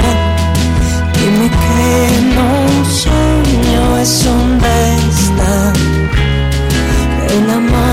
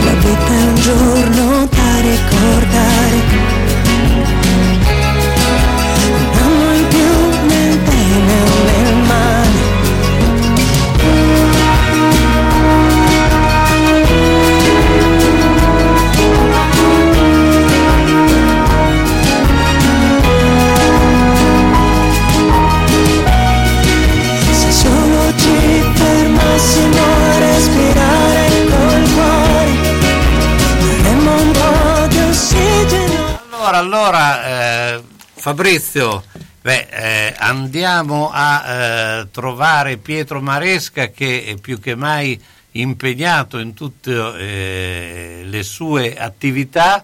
Eh, beh, eh, tra l'altro volevo ricordare che è finito eh, il, il, diciamo, la pole position, così mi viene meglio, del, eh, della Formula 1. Hamilton ha fatto il miglior tempo, però eh, partirà in undicesima posizione, quindi a questo punto è Bottas eh, che è davanti con Verstappen. Una Bottas di culo. Una Bottas, Bottas di eh, la culo. famosa Bottas. Eh, Pietro, beh, eh, Ci vuole, ci vuole anche la Bottas per, per andare avanti. eh, Pietro, tra l'altro, te abbiamo visto tutto di, di rosso con monopattini rossi, macchine rosse, cioè ormai è, è il colore che va, va adesso.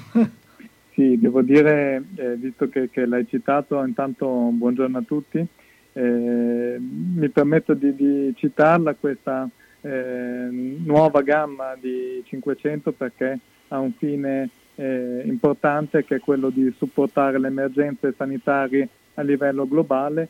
Eh, ogni acquisto determina una donazione diretta in favore del fondo, eh, quindi per la lotta all'AIDS e al Covid e quindi credo che sia un'iniziativa importante da ricordare a prescindere. tra l'altro... E da lì il colore rosso. perché- Comunque molto, devo dire, molto bella. Eh? Sì, sì, devo dire, poi questo risveglio di una coscienza ecologica, credo anche imposto dalla situazione Covid, post-Covid, eh, fa sì che effettivamente ci sia molta più sensibilità, per quanto sto notando, sulla sostenibilità, in- quindi nelle auto elettriche, nelle auto ibride e, e anche nella mobilità urbana, eh, in questo senso il monopattino entro certi limiti, eh, utilizzato in sicurezza, eh, eccetera, può essere d'aiuto.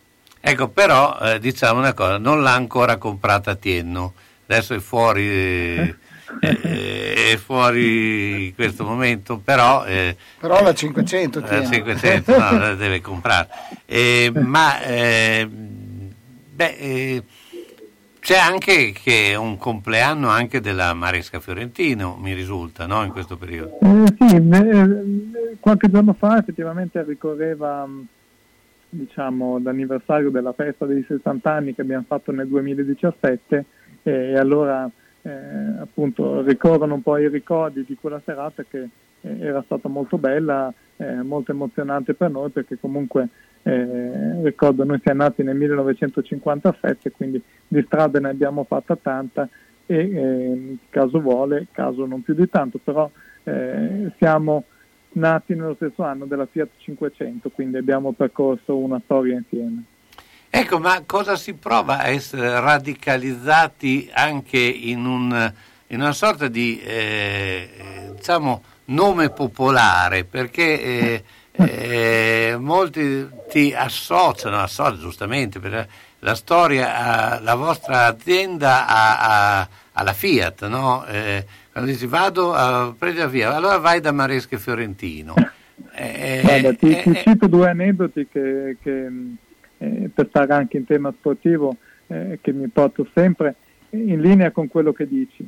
Eh, mi ricordo che quando arrivò al Bologna come giocatore Enzo Maresca eh, ci fu un articolo, mi sembra, su Stadio eh, il cui titolo era Arriva Maresca, puntini puntini e Fiorentina. E Fiorentina, infatti stavo, ma hai anticipato, stavo per dire la stessa cosa, stessa identica cosa, infatti stavo per citare questo aspetto qua. Questo devo dire che è sin- sinonimo di grande popolarità. Eh? E questo, questo fa piacere, così come alla fine fa piacere, che anche questo a me fa sorridere, però eh, così dà l'idea di, di quanto magari possiamo aver fatto all'interno di Bologna e col, col marchio Fiat che rappresentiamo quando ahimè eh, arbitrava l'arbitro Maresca il Bologna eh, e non mi ricordo in quale circostanza se per un'espulsione contestata o altro in tribuna dietro di me qualcuno urlò dalla tribuna Maresca ma vai a vendere delle Fiat. E, e io a quel punto lì cercai di, di nascondermi un po' sperando di non essere riconosciuto e additato magari come parente, però, però insomma, questi sono aneddoti così, insomma, eh, di quello che è la nostra città. Certo, vabbè, d'altra parte insomma diventa, è un po' come nell'Ippica eh, quando c'era Va- Vai Bechicchi, che, Bechicchi, certo, che era diventata una, una, frase che era uscita anche dal mondo dell'Ippica e tutti quando c'era quella Vai Bechicchi, eh, Luciano eh, è, è sempre stato dentro a, a questo meccanismo cittadino, no? Quindi... Ho il vantaggio Panatta che ancora io... Esatto, esatto. Sì. E quindi insomma ci sono questi aspetti. Senti, eh, beh, parliamo un secondo anche eh, dell'Italia perché eh, che impressione ti ha fatto questa eh, prima sconfitta dopo 37 risultati utili consecutivi? Beh, che prima o poi doveva arrivare, insomma tutto sommato ovviamente meglio eh, mercoledì che agli europei, quindi eh, ovviamente ci sta, ovviamente come tutti eh, sono rimasto dispiaciuto eh, per, per, quanto accaduto a Donnarumma, eh, episodi effettivamente che, che, fanno un po' male così allo sport. Eh, per il resto credo che anche storicamente ci possa stare che dopo aver vinto competizioni importanti, penso ai mondiali dell'82, penso appunto agli europei adesso, eh, nell'immediatezza dopo ci possa essere anche un minimo di, eh, come dire, eh, non dico di rilassatezza, però incappare magari in un mezzo passo falso penso che ci possa anche stare.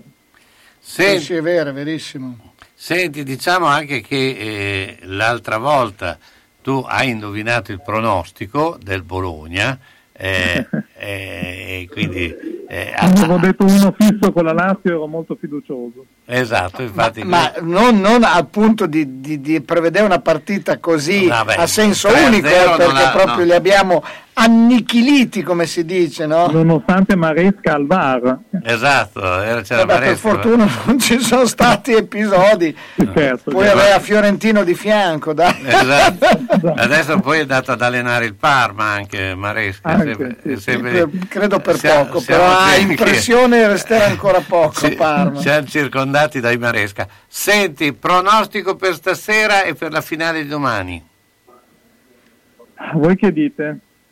Ah, cioè, io, sei sì. tu che è quello che indovini i pronostici. non sono fatti per sbagliarli. No, volevo, volevo, solo scusa fare una divagazione su quello che, che, che, è il tema, non per sfuggire al pronostico, però ehm, su quello che è il torneo di Indian Wells in cui eh, abbiamo diversi tennisti italiani impegnati eh, e spero che Berrettini e Sin, che secondo me sono quelli che possono avere più chance, eh, possano fare davvero bene perché eh, in un momento in cui un Musetti per esempio che, che forse è il tennista che preferisco a livello di gioco e di talento eh, così sta vivendo un momento non troppo fortunato spero che possano fare bene eh, i nostri Berrettini e Sinner e al contempo Yasmin Paolini ehm, ha fatto molto bene in un torneo dove eh, insomma, i nomi importanti ci sono e, e non sarà facile. Quindi a questo punto pronostico per eh, stasera? Spagna? Italia? Eh, Speriamo che giochi Teate, però, eh? mi piacerebbe che giocasse. No, non credo, dubito. Ma sai, per- Vincente l'Italia, dai, ci dobbiamo riscattare.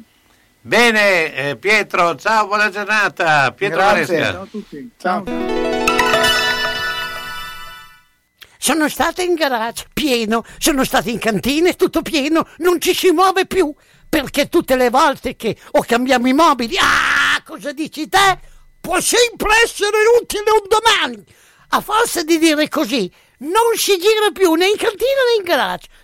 Sai che ho saputo da una mia amica che a Crespellano c'è Mercatopoli, lì portiamo un po' di mobilio, quello che abbiamo lì che non si gira più e loro ci danno i soldini. Hai capito? Lì raccolgono tutta la roba vecchia e usata. Bene, rimani anche te lì? Spiritoso. Mercatopoli a Crespellano, via Provinciale 43, 051 672 02 16. Centro assistenza autorizzata Singer, via Ettore Bidone 11C, zona Andrea Costa, telefono 43 50 33. Volete riparare la vostra macchina per cucire Singer o qualsiasi altra marca? Centro assistenza Singer, via Ettore Bidone 11C, zona Andrea Costa, 43 50 33. Dal lunedì al venerdì, centro assistenza Singer, via Ettore Bidone 11C. L'unico autorizzato Singer. Non fidarti delle imitazioni. Vai in via Ettore Bidone. Lì ci sono i buoni. Pieno rispetto dell'ambiente è la filosofia di Ara Rino. Ci occupiamo della compravendita di rottami ferrosi e metallici e siamo autorizzati al recupero di rifiuti in ferro, acciaio e ghisa, di metalli non ferrosi e loro leghe e al trasporto e stoccaggio di rifiuti non pericolosi. Siamo iscritti all'Albo Nazionale Gestori Ambientali. Ara Rino è a Castelmaggiore in via Magnani 5D, telefono 051 50 51 46. Una mia amica è stata nel paese dove si mangia più frutta. Dove? A Macedonia. A proposito, non vedo più la signora Arancia fare la spesa. Ah, per forza, mandarino. Ortofrutta Vasta, via Saragossa 91A. Telefono 051 64 46 426. Frutta, verdura e primizie di alta qualità. Vasta è un bolognese. E si sa, noi bolognesi non scherziamo, eh? Eh, Frutta basta, se vuoi star bene.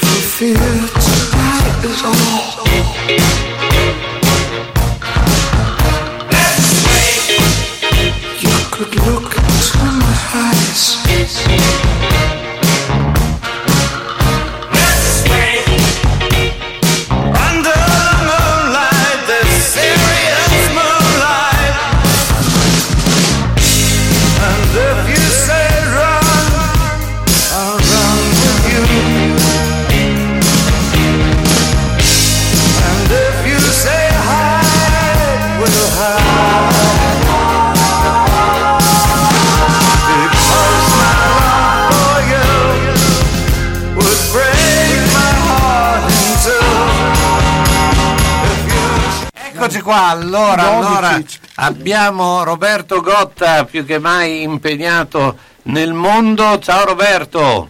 Ciao. Hello, where are you? Where are you, my friend? Sono a Milano.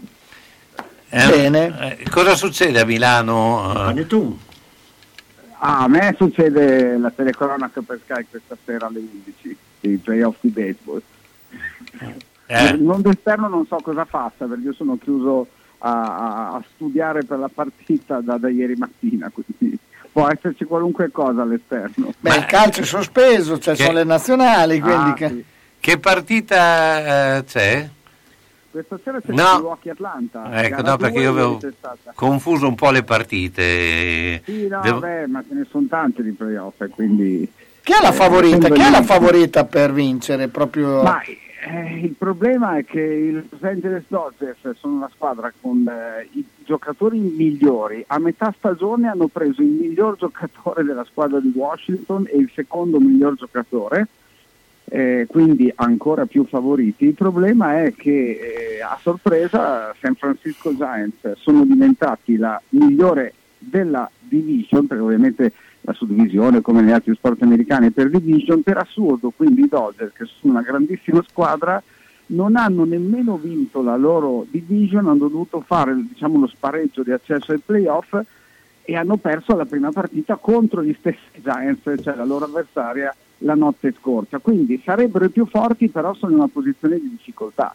E quindi è difficile capire in questo momento cosa accadrà e a chi. La partita che faccio questa sera ehm, per, per Sky è molto interessante perché sono Milwaukee e Atlanta, due squadre equilibrate, la notte scorsa hanno giocato la prima e ha vinto Milwaukee ma di poco, questa sera hanno un lanciatore, l'Atlanta Braves, che è molto forte, quindi potrebbe essere una partita equilibrata e molto interessante. E i playoff sono in genere, so che è un luogo comune quando si parla di sport americani, sono, sport, sono quasi uno sport diverso, anche proprio come importanza di ogni singolo lancio. Noi la sottolineiamo spesso, siamo di Danilo Freri, perché è così, perché anche i racconti che possiamo fare, aneddoti, cose varie, devono sempre passare in secondo piano rispetto alla partita che in ogni istante può dare la svolta. Senti, beh, intanto ieri ho visto eh, su Dazan che c'era il campionato di freccette. eh, io- eh, solo tu puoi guardare il campionato. ma è emozionante. Più che altro erano mm, non- un pubblico enorme, quindi eh, in Inghilterra c'è ancora questo senso del nei pub. pub, nei pub Sì, gioca- ma, eh, ci saranno state 10.000 persone a vedere. Sì, sì. È vero, ci sono impianti appositi con eh, pieni di persone che eh, trascorrono una giornata, un pomeriggio, una serata con lo spirito più eh, ridanciano e eh, mi verrebbe a dire cialtrone, ma, ma in senso buono, cioè, si, si divertono, cantano cori, spesso cori di ispirazione calcistica, eh, a volte li vediamo con le maglie di squadre di calcio, tifano per questo o per quell'altro, e, insomma danno l'impressione di divertirsi e di fregarsene se noi diciamo guarda come si divertono questi qua e secondo me fanno bene. Certo, no, ma infatti è un po' il clima da Carlo Alice, da Handicap, no? il fumetto. Sì, esatto, esatto. Esatto. Eh, esatto, ma dopo sei birre, sei pinte di birra, la- il bersaglio bisogna stare Eh, no, attenti i cosa ca- colpiscono. I campioni sono campioni, eh, Ah, che. Infatti, non per- infatti no- infatti, come sapete il bersaglio dalla parte opposta al pubblico perché non si sa mai. Eh. Eh beh, esatto. Senti, stasera a che ora ti possiamo vedere? Perché mi hai, mi hai stuzzicato. E Io stasera inizio alle 11. Eh, Quindi stanotte fai una nottata. Beh, l'altra sera abbiamo iniziato, la partita era Houston-Chicago, abbiamo iniziato alle 10 e 7 perché poi ci sono questi orari particolari e abbiamo finito all'1.40.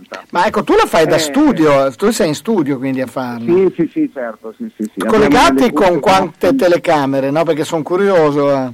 Beh, eh, noi, noi siamo in una saletta di commento e abbiamo- riceviamo in realtà il, eh, il segnale, il feed dagli Stati Uniti che è una produzione di ottimo livello comunque perché per i playoff la- l'altro giorno era di Fox Sports, a volte capita di eh, MLB Network, quindi canale proprio della Lega, sono produzioni fatte molto bene, poi eh, chiaramente abbiamo replay, ci sono musichette introduttive, gli stacchi, anche molto utile per noi per sapere in quale momento... Chi è che ha messo una partita? E- Sento rumore. No, no, niente. Eh, ma eh, eh, come eh, rispetto a farla dal vivo, che differenza c'è secondo te?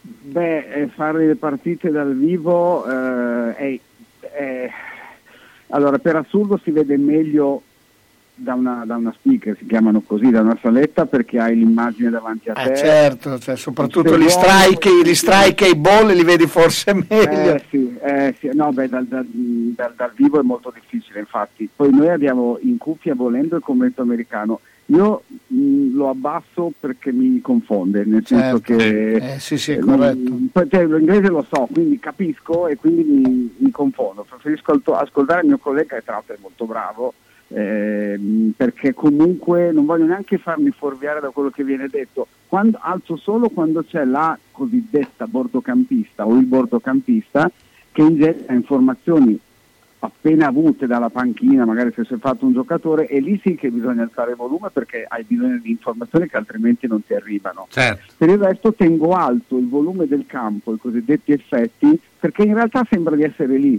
Grazie a questi microfoni perfetti e tutto, alzando il volume, mi è successo anche con la Premier League, ti sembra realmente di essere lì. Quindi hai il bello del sonoro e il comodo dell'immagine televisiva che è più chiara dei, dei tuoi occhi quando sei sul campo. Quindi comunque le condizioni sono ideali. Quindi se sbagliamo è solo colpa nostra. Roberto. Roberto, ti lascio con questa notizia che è edificante, fa vedere com'è il clima eh, bello di, un, eh, di uno spogliatoio. Henderson svela, ero pronto a uccidere Suarez, il capitano del Liverpool.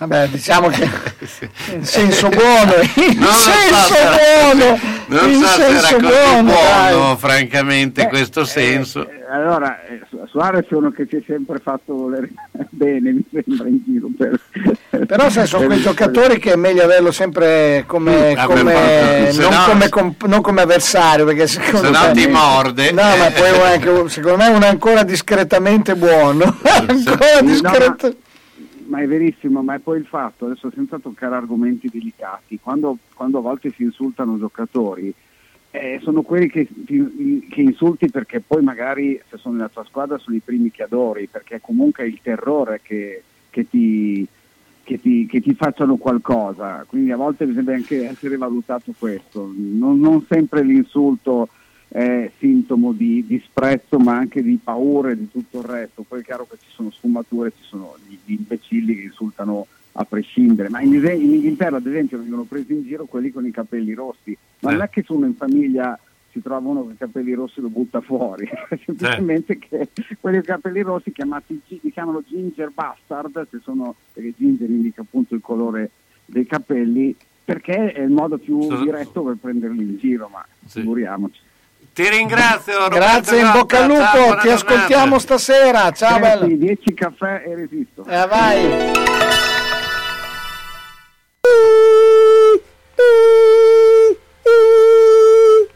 Ma cos'è? Sono le zanzare che piangono, non passano brisa. Uno solo è Melotti, il Melo Melo. Serramenti, infissi, finestre in PVC, porte blindate e i leder stand for. Via Emile Ponente 252 Quinto, telefono 3109 44. Sono in tanti? Uno solo il Melo Melo. Melotti! Scegliere un lampadario per la propria casa o il proprio luogo di lavoro non è facile. Meglio farsi consigliare da Bohemia Crystal, dove trovi lampadari su misura e tutti gli stili esistenti. Possibilità di restauro dei vecchi lampadari o sostituzione del sistema di illuminazione. Eccetto domenica e lunedì mattina, Bohemia Crystal consiglia di prendere un appuntamento per visitare il negozio di via Primo Maggio 12 a quarto inferiore 051 76 70 57 oppure 329 097 55 66. A grande richiesta direttamente dalla Fornace, lampadari di Murano in esclusiva. Taglie forti a Bologna? Il meglio è solo da Iudonne Brugi Shop. Non perdete nuovi arrivi autunno-inverno donne e uomo fino alla taglia 80. Vi aspettiamo con tantissime novità. Oltre ai nuovi arrivi Sofia Curvi in esclusiva da Iudonna Lisalù, tantissime proposte per ogni occasione in tutte le taglie. Una collezione frizzante bella e colorata. Novità uomo con la qualità dello stile italiano, con una vestibilità incredibile ed un prezzo senza paragoni fino alla taglia 6XL. E allora vi aspettiamo a Bologna in via Bentivogli 13, zona ospedale Sant'Orsola, dal lunedì al sabato, dalle 8.30 alle ore 13, dalle 15.30 alle 19.30. Parcheggio gratuito in garage adiacente e per maggiori dettagli 051 34 08 93. E se non potete venire a trovarci www.lavetrinadimarina.it. Io donne Brugi Shop, qualsiasi taglia abbiate noi l'abbiamo.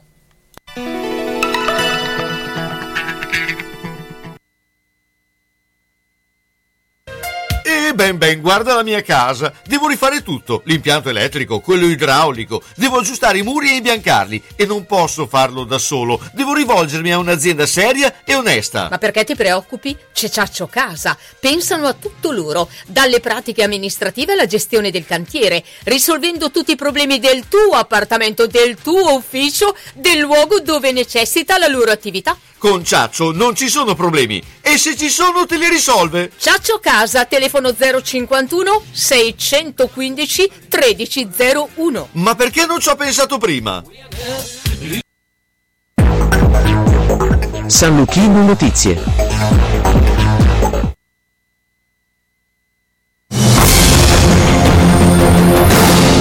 Buon pomeriggio dalla redazione. In apertura un'ampia pagina dedicata all'emergenza sanitaria. È fondamentale riorganizzare il sistema di rilascio dei Green Pass dopo l'esecuzione dei tamponi, allungando i tempi di validità dei test e offrire alle imprese la possibilità di organizzarsi anche in autonomia per eseguire gli esami. È quanto chiedono le regioni che temono il caos in vista del 15 ottobre quando il lasciapassare diventerà obbligatorio per i luoghi di lavoro. Intanto si apprende che hub e centri vaccinali continueranno ad essere utilizzati per la somministrazione della terza dose del vaccino anti-Covid. Successivamente però, in relazione all'andamento delle adesioni alla campagna, sarà valutato un progressivo bilanciamento tra hub in riduzione e medici di medicina generale con le farmacie, è quanto si apprende dalla struttura commissariale del generale Francesco Figliuolo. Mentre Maddalena Gissi della CISL e Grazia Maria Pistorino della CGL in coro dicono la questione delle quarantene a scuola va risolta immediatamente. Ci aspettiamo indicazioni dal Ministero della Salute e riteniamo indispensabile una nota che imponga una gestione omogenea. Abbiamo fatto il necessario per la ripresa delle lezioni, precisano, aggiungendo che le difficoltà al Ministero non possono penalizzare tutto il lavoro fatto fino a oggi. Picchia la moglie per motivi economici a soli tre giorni dalle nozze e dall'inizio della convivenza. È accaduto a Reggio Calabria e per l'uomo è scattato l'ammonimento del questore. La donna sarebbe stata aggredita dal marito durante una lite sulla gestione delle risorse economiche della coppia. La discussione era scoppiata sul pagamento delle spese per il rinfresco nuziale e il DJ. Dall'estero la Corte d'Appello federale di New Orleans ha permesso al Texas di ripristinare la controversa legge che vieta la maggior parte degli aborti nello Stato. Entrata in vigore il primo settembre scorso, vieta l'aborto una volta rilevato il battito cardiaco dell'embrione a circa sei settimane di gravidanza. La legge era stata temporaneamente bloccata mercoledì da un giudice federale del Texas dopo un ricorso dell'amministrazione Biden. Lo sport Formula 1 è di Lewis Hamilton il miglior tempo delle qualifiche del Gran Premio di Turchia, ma l'inglese domani partirà dall'undicesima posizione in griglia per via della penalità dovuta al cambio del motore. E così in pole ci sarà il suo compagno di squadra Mercedes Bottas. In prima fila anche Max Verstappen con la Red Bull. A seguire la Ferrari di Charles Leclerc e l'Alfa Tauri di Pierre Gasly. Solo quindicesimo l'altro ferrarista Carlos Sainz. E questa era l'ultima notizia, a più tardi.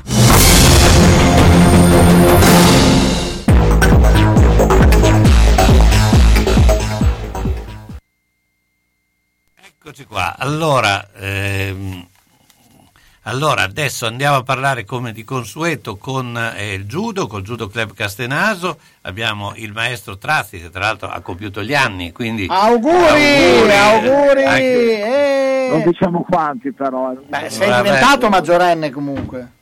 Eh, Beh, allora- almeno, almeno tre volte. Spendi più di candelini che di torta. Sì, adesso. non ne parliamo di numeri. Senti eh, Franco, beh intanto eh, ehm, come la scorsa settimana abbiamo parlato con Simonetta, abbiamo eh, parlato di quello che è il, eh, anche il corso che, eh, di eh, difesa personale, che è comunque un corso che ha un grande valore e che è partito, mi sembra, sotto i migliori auspici, no? Sì, guarda, siamo, c'è un mio collaboratore che lo sta seguendo, c'è una decina di persone, la maggior parte donne, infatti c'è un uomo solo, resto donne, e sta prendendo bene perché è la seconda lezione, quindi siamo appena partiti, ci sono promesse di adesione, quindi direi che sono soddisfatto, quindi anche qui diciamo che abbiamo colpito il segno. Certo, no, no, è, è, è sicuramente... È una iniziativa importante, un'iniziativa eh, che eh, valorizza più che mai eh, il mondo del judo club castenaso. Eh, eh, beh, parliamo anche di questo judo che alla luce anche delle ultime eh, diciamo, normative insomma, sta iniziando a ritornare almeno come era un tempo, no? Sì, guarda, adesso ci sono dei protocolli molto rigidi, infatti domenica abbiamo fatto una gara a Castelmaggiore, una qualificazione, protocollo rigidissimo, tieni presente che c'erano tra mattina e pomeriggio, tra maschi e femmine, un centinaio di atleti, si è andato avanti con un solo tatami, si è andato avanti dove ogni atleta veniva controllato il Green Pass, poi come se non bastasse veniva fatto anche il tampone, quindi ogni atleta è stato verificato il Green Pass e tamponato. La cosa bella è che su 100 rotti persone tra atleti e tecnici non c'è stato nessun positivo, quindi vuol dire che i protocolli FILG stanno funzionando, sono più restrittivi dei protocolli nazionali perché il protocollo nazionale impone nelle situazioni sportive Green Pass e basta, e predisporre anche pubblico, lì pubblico non ce n'era, pubblico niente, quindi è un protocollo talmente rigido che sulle prime uno dice ma perché questo? Poi quando vedi che non c'è nessun positivo su più di 100 persone dici beh forse ha ragione loro, forse ha ragione loro perché così si riesce a fare attività, un'attività chiaramente un po' più laboriosa e più ferraginosa, ma i ragazzi hanno lottato, hanno combattuto, abbiamo portato a casa due terzi posti un quinto, quindi soddisfatti tutte le ragazze che avevamo, però abbiamo, abbiamo, lavorato, abbiamo lavorato, quindi siamo tornati a una pseudo normalità, sicuramente con protocolli rigidi, come ti ho detto prima, però si lavora, si fa, si fa giunto veramente, io infatti eh, è già da parecchi sabati che non ci sono, impegnato in gare, attività e altre cose, ma stiamo facendo giudo, quindi io sono contento così, spero che continui così anche con queste restrizioni, ma stiamo facendo giusto, i ragazzi stanno lavorando, abbiamo i corsi pieni, quindi benvenga queste, questi protocolli rigidi, queste situazioni molto controllate, anche perché dà ai genitori, agli atleti una certa sicurezza, ci stiamo lavorando come si deve. Certo, beh, questo è importante, ma ehm, come eh, si svolgerà anche? Eh, è previsto già un calendario eh, si ritrovano i campionati italiani, cioè eh, come, come eh, si prevede insomma, questa ripresa anche a livello proprio di eh, tornei?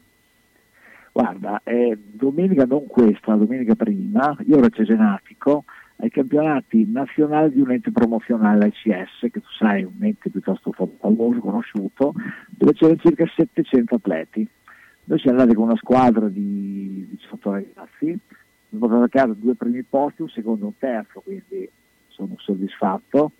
Quindi questo è un segno che l'attività sta riprendendo. Poi domenica 31 ottobre il Judo Club a Senato organizza la qualificazione ai campionati italiani esorienti B, quindi 2007-2008, e juniores.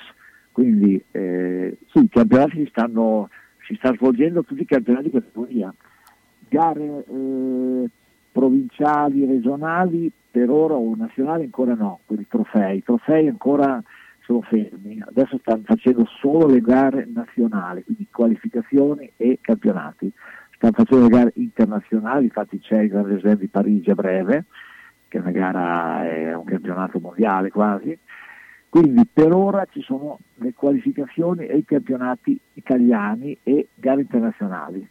Ci mancano i trofei, i vari trofei per l'acquisizione della cintura nera, per altre cose, però sono molto convinto che se la situazione continua così, quindi un calo, leggero calo tutti i giorni, a breve usciranno dei calendari anche per le gare regionali, nazionali, trofei vari. Quindi sono, come ho detto prima, soddisfatto perché vedo un ritorno alla normalità e tanta voglia, quindi intanto facciamo le gare nazionali. Eh, poi faremo anche quelle, i trofei vari, anche le gare per i bambini, perché noi abbiamo tantissimi bambini, abbiamo i corsi di bambini pieni, saturi, veramente saturi, e ci sono anche le manifestazioni preagonistiche che sono, eh, le, chiamiamo le garettine, quelle mangiate per i bambini che danno ai bambini gioia, danno ai genitori il modo di verificare quello che loro stanno facendo, quindi è molto importante anche questa attività e io spero e presumo che entro ottobre-novembre partano anche queste manifestazioni preagonistiche, che sono eh, la bicicletta, la partitella di calcio per i bambini, quindi sono molto importanti queste cose. Senti, ti volevo chiedere anche questo, che eh, eh, col fatto che si è slittato di un anno le Olimpiadi, eh, per la qualificazione olimpica ci sarà un anno in meno, no? Eh, cosa cambierà?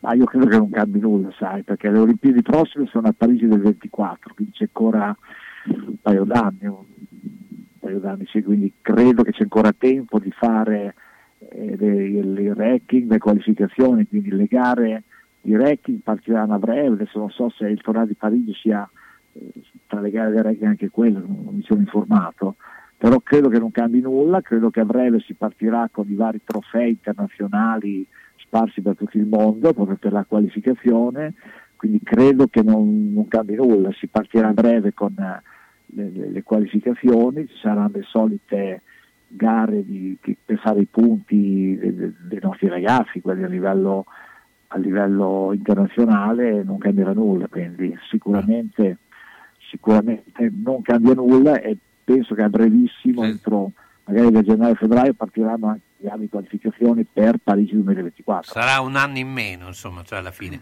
Eh, ricor- ricordiamo gli indirizzi di Judo Club Castenaso. Allora, l'indirizzo noi, io adesso sono in via dello sport barra 4, mi stiamo facendo il corso di difesa personale, poi faremo un allenamento agonistico a seguire, siamo in via dello sport barra 4, di fianco al Palazzo dello Sport, noi siamo anche a Granarolo in via dello sport 2, siamo alla palestra Rosobat da mercoledì e novità assoluta abbiamo aperto una serie distaccata a Molinella.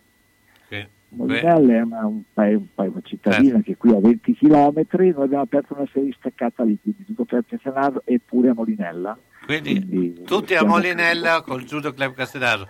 Franco, ti ringrazio. Ciao, buona giornata. Grazie, ciao, buon lavoro. Ciao Carlo, buona giornata, ciao. E ben ben, guarda la mia casa. Devo rifare tutto, l'impianto elettrico, quello idraulico. Devo aggiustare i muri e imbiancarli e non posso farlo da solo. Devo rivolgermi a un'azienda seria e onesta. Ma perché ti preoccupi? C'è Ciaccio Casa. Pensano a tutto loro, dalle pratiche amministrative alla gestione del cantiere, risolvendo tutti i problemi del tuo appartamento, del tuo ufficio, del luogo dove necessita la loro attività. Con Ciaccio non ci sono problemi e se ci sono te li risolve. Ciaccio Casa, telefono 051 615 1301. Ma perché non ci ho pensato prima?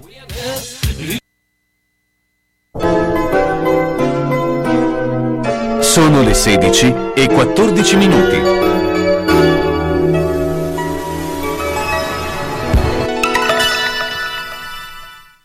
Salve signor Pietro! Stavo inseguendo l'amante di mia moglie, ha messo la freccia a destra e ha svoltato a sinistra. Io invece ero inseguito dal cornuto, mi si è incastrata la freccia e, adesso siamo qua. Quindi... Nettuno Agenzia Onoranze Funebri, disponibile 24 ore su 24 con uffici a Borgo Panigale e a Zola Predosa. Azienda convenzionata per servizi di cremazione e cerimonie funebri. Per informazioni preventivi Nettuno Agenzia Onoranze Funebri 051 400 131.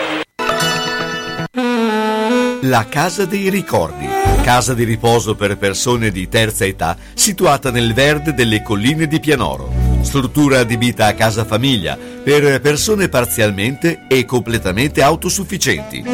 Personale altamente specializzato in servizi assistenziali per anziani 24 ore su 24 e gestione dei servizi alberghieri.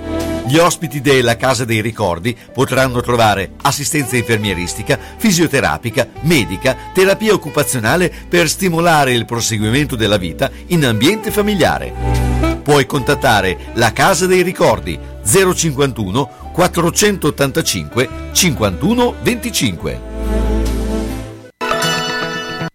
Ci sono negozi nuovi che vanno visitati, tra questi Sanitaria Altedo, telefono 351 634 80 87. Sanitaria Altedo propone articoli ortopedici ed elettromedicali, vendita e noleggio di ausili sanitari, corsetteria, guaine contenitive modellanti, plantari su misura, calzature ortopediche fisiologiche, calze preventive e terapeutiche. Sanitaria Altedo ed Altedo in Piazza della Pace 5C, telefono 351 634 80 87. Si valutano consegne a domicilio e chi si presenta a nome di Radio San Luchino potrà usufruire di uno sconto del 10%. Sanitaria Altedo, valla a trovare! I nostri amici animali vanno rispettati ed accuditi e soprattutto controllati. L'ambulatorio veterinario della dottoressa Barbara Iori con telefono 320 539 3808 è il posto ideale per rassicurarti sulla salute del tuo amico a quattro zampe. Dalla dottoressa Iori troverai esperienza qualificata per controllare il tuo animale da compagnia e rassicurarti sulla sua salute ambulatorio veterinario della dottoressa Barbara Iori a Malalbergo in via Borgo Padova 1A. Telefono 320 539 3808. Reperibilità 24 ore su 24. Tu sarai tranquillo e lui accudito con professionalità. L'Avvocato risponde è l'appuntamento che si rinnova ogni lunedì dalle 9 alle 10 a Radio San Luchino con l'avvocato Mario D'Arezzo. Si parla di successioni, testamenti, donazioni, questioni fiscali, infortunistica. L'Avvocato D'Arezzo ha lo studio in Viale Silvani 1 a Bologna. Telefono 051 55 56 49. L'Avvocato risponde appuntamento ogni lunedì alle 9 a Radio San Luchino. Eccoci qua, allora adesso andiamo a trovare Renato Albonico. Ciao Renato, intanto buongiorno. Buongiorno, buongiorno. Ciao, ciao, buongiorno a te, buon weekend. Eh, Renato che ci risolverà i problemi della fortitudo. No. Sì.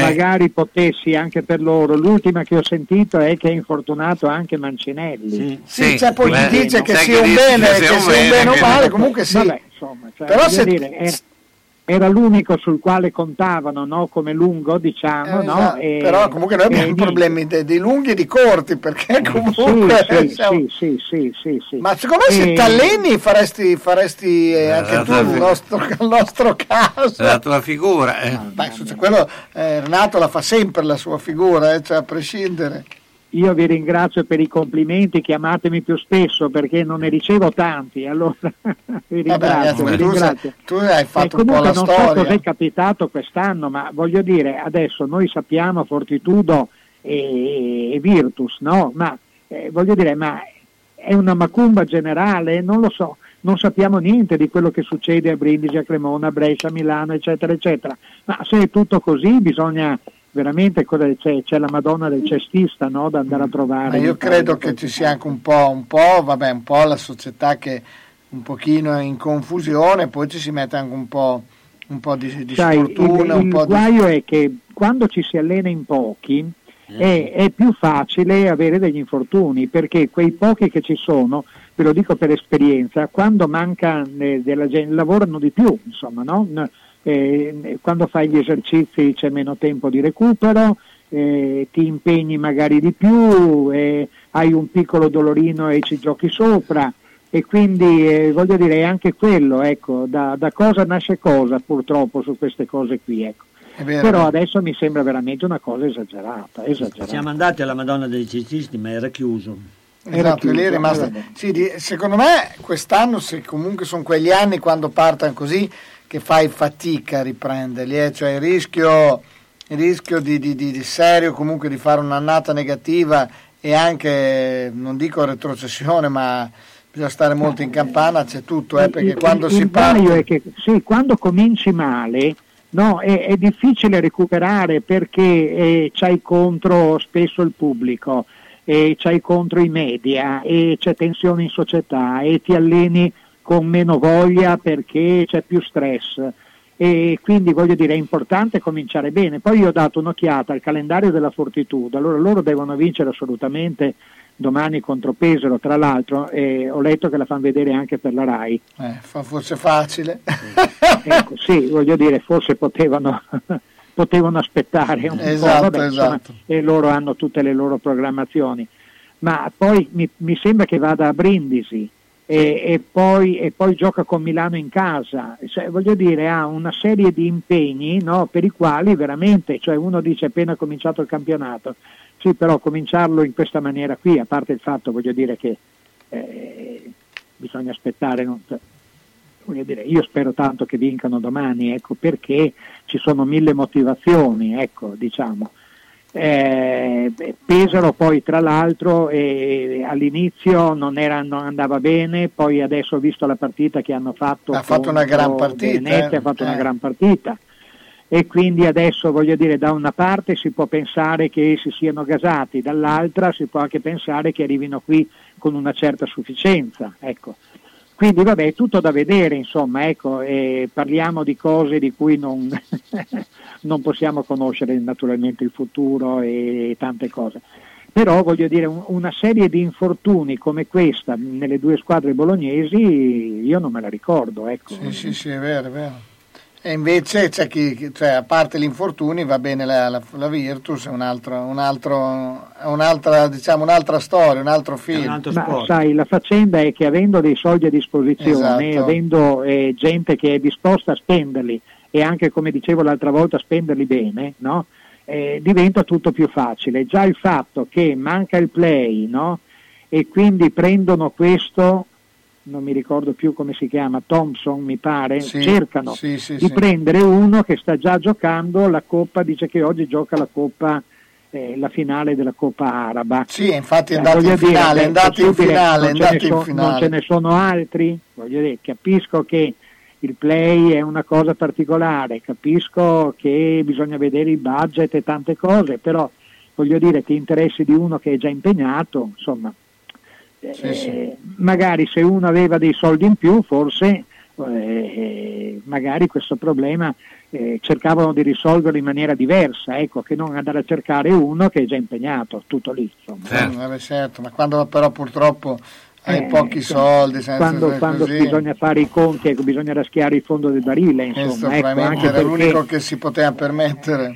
Sì, sì, sì, anche perché c'è sempre la faccenda del 5 più 5, del 6 più 6, no? si Sì, poteva sì. pensare, almeno all'inizio si pensava che passassero al 6 più 6, però per passare al 6 più 6 intanto bisogna eh, spendere di più e poi non, non hai la possibilità di avere questo premio per gli italiani, ecco, che mi pare che non sia solo per chi arriva primo, ma anche per chi arriva secondo o terzo, ecco, almeno così era mi sembra lo scorso anno. Sì, sì, Quindi vero. devono fare i conti anche con queste cose qui, ecco. eh, eh, quindi il focus non è solamente su un infortunio. E poi rimane la faccenda misteriosa di Fantinelli, ecco, che credo che sia stato operato addirittura a giugno eh, per questa pulizia del tendine d'Achille. E niente, io vabbè, non, non vedo, non parlo con nessuno, non, chiedo, non parlo e neanche chiedo magari con, con qualcuno se vedo dei dirigenti fuori o dei compagni di squadra, eh, però voglio dire, si sente dire, ho letto addirittura una cosa che probabilmente sarà pronto per Natale, sì, per Natale. Sì, ma infatti è Eh, stato voglio anche dei motivi di rottura con Represent, cioè il fatto che alla fine... Eh, sai, come vi dicevo l'altra volta, chissà cosa è successo veramente. Eh, probabilmente sono successe eh, diverse cose, ecco, di cui lo sanno solo nel chiuso della loro stanzetta certo. I protagonisti. parlato. Eh, eh.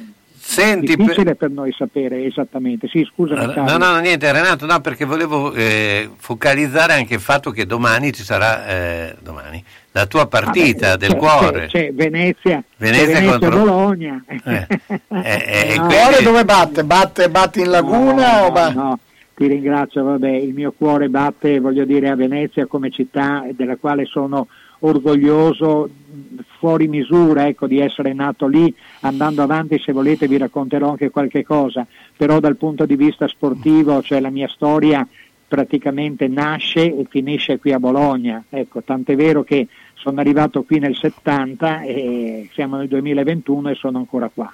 Ecco, i, i cinque anni più belli che ho fatto della mia carriera sono stati qua, quando ho finito di giocare in Virtus non mi sono spostato e sono andato prima a Forlì e poi a Imola e niente, io mi ritengo assolutamente virtussino anche se i miei natali sia eh, eh, propri, veri che sportivi sono nati a Venezia e non smetto mai di raccontare delle cose tipo la famosa palestra della misericordia, la parrocchia della Madonna dell'Orto, eccetera, eccetera. Ecco che magari ve le racconterò anche a voi eh, Comunque, quando, quando si...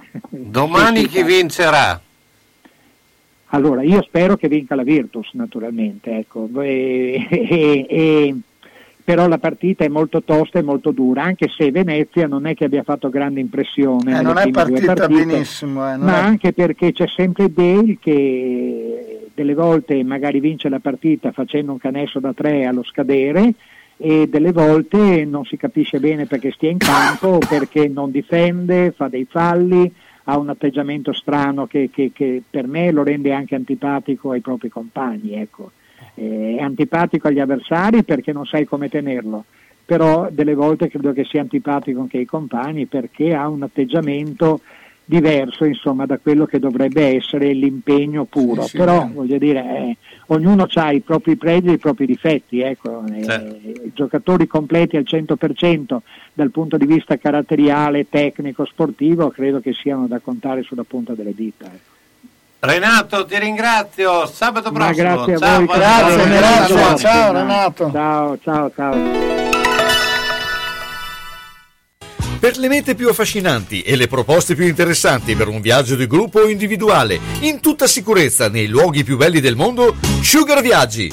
Tante destinazioni in continuo aggiornamento. Scegli la tua, garantisce Sugar. Gli uffici in via Rivareno 77A a Bologna sono aperti da lunedì e venerdì dalle 9.30 alle 12.30 in completa sicurezza. Sugar Viaggi, telefono 051 23 21 24. viaggiare. Casa funeraria Parini, in Val Samoggia, la prima su Bologna e provincia. Un luogo dove dare tranquillità e riservatezza alle famiglie colpite da lutto, con camere ardenti singole aperte tutti i giorni dalle 7 alle 19, anche in autogestione nei festivi e serali, con ingresso personalizzato tramite badge. L'agenzia funebre Parini è attiva H24 e, gestendo tutte le operazioni in loco necessarie per lo svolgimento del servizio, ottimizza i costi, riuscendo quindi a garantire la completa gratuità della permanenza in struttura, sia per gli utenti di Valsamoggia che di Bologna e provincia. Casa funeraria Parini, in Valsamoggia, 335 818 7348 366 533 9382. Il conforto e la tranquillità di sentirsi a casa propria per porgere l'ultimo saluto al proprio caro insieme a congiunti e amici in completa riservatezza. Bruna? E questo chi è?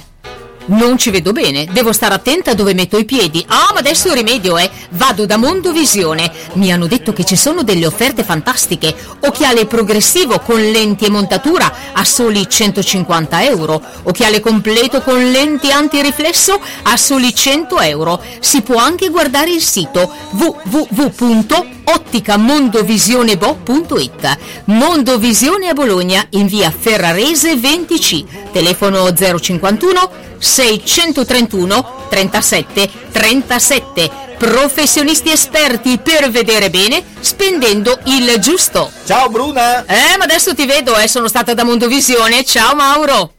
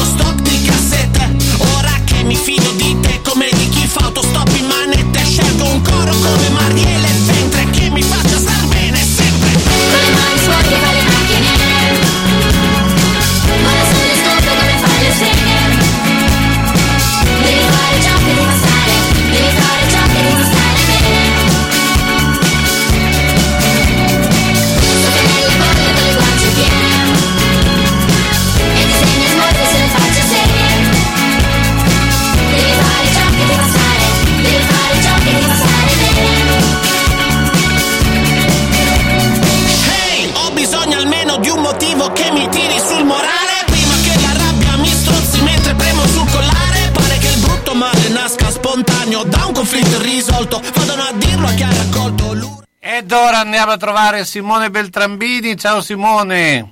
Ciao Carlo, buongiorno. Ecco, Simone Beltrambini, Ciao, ciao. calcioline.com. Beh, insomma, parliamo un po' eh, di tutto quello che sta succedendo anche nel mondo del eh, mercato, perché anche se siamo a distanza, però eh, il mercato eh, si sta già eh, muovendo. eh, tra l'altro, insomma, eh, vediamo anche la valorizzazione di molti giocatori eh, del eh, Bologna, soprattutto giovani, eh, tenuto conto che anche Tomiasu sta eh, facendo molto bene eh, in Inghilterra e questo diventa anche una promozione per la società stessa, no?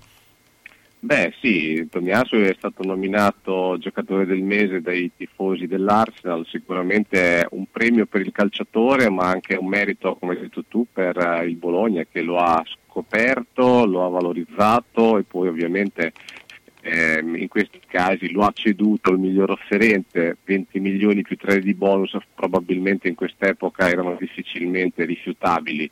Eh, il Bologna ovviamente sta anche guardando al futuro, mh, cercando ovviamente di mh, come dire, eh, bloccare i suoi talenti, a partire da Svanberg che sappiamo bene essere nel mirino di alcune big italiane e non solo, l'Inter e il Milan lo seguono da tempo, anche il Napoli ci ha fatto un pensierino. Ecco, qui in questo momento appunto la società sta tentando di blindarlo con un rinnovo contrattuale eh, che possa prevedere forse anche una clausola rescissoria, bisognerà capire come potranno andare le cose. E poi ovviamente ci sono tutte le altre, come dici tu Carlo, il mercato non dorme mai, ci sono tante operazioni in divenire per eh, tutti i top club italiani e non solo. Senti, eh, beh, spieghiamo bene che cosa è successo eh, nella vicenda Donnarumma, perché eh, i fischi che ci sono stati, che continuano a provocare polemiche, perché c'è stata eh, una dichiarazione di Raiola recente, eh, beh, eh, da eh, uomo di mercato quale sei, eh, qual è stato il fattore scatenante di tutto questo?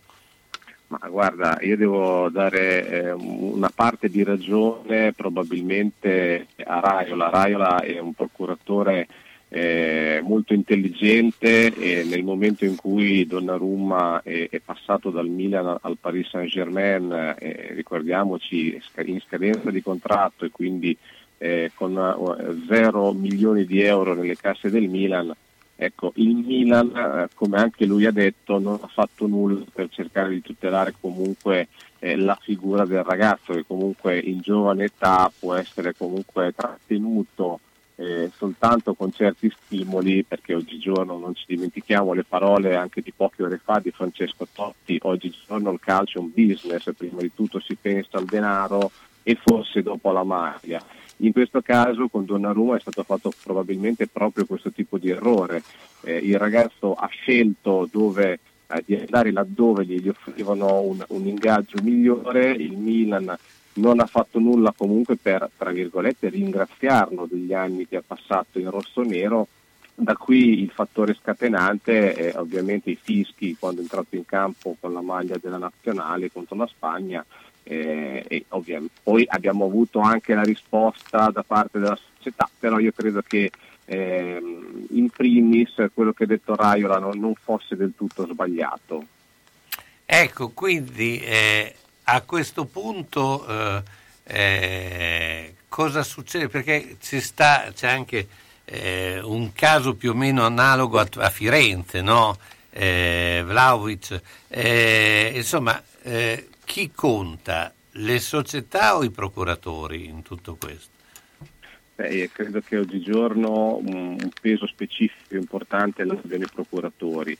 Non dimentichiamo però che eh, insieme al procuratore c'è eh, il suo cliente che è il calciatore, cioè, un, un, procuratore può avere un, un fattore eh, predominante, può essere in grado di trovare la realtà migliore, eh, all'ingaggio migliore, però alla fine è sempre il calciatore che decide, eh, stimolati, non stimolati da tante situazioni.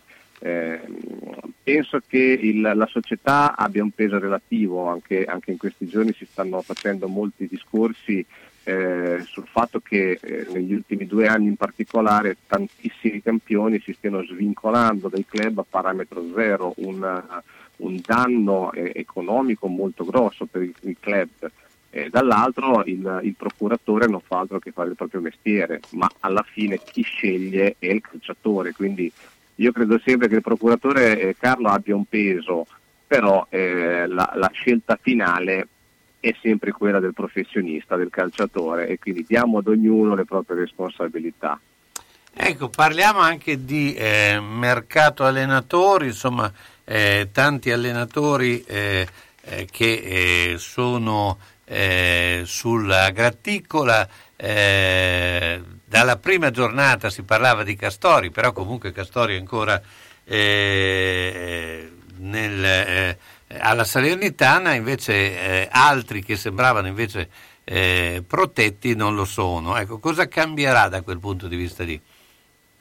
Eh, qui Carlo ovviamente sarà il tempo a dircelo e il campo perché eh, comunque sia andiamo a guardare la classifica di Serie A, c'è uno spezzo che nonostante tutto ha una situazione decisamente precaria.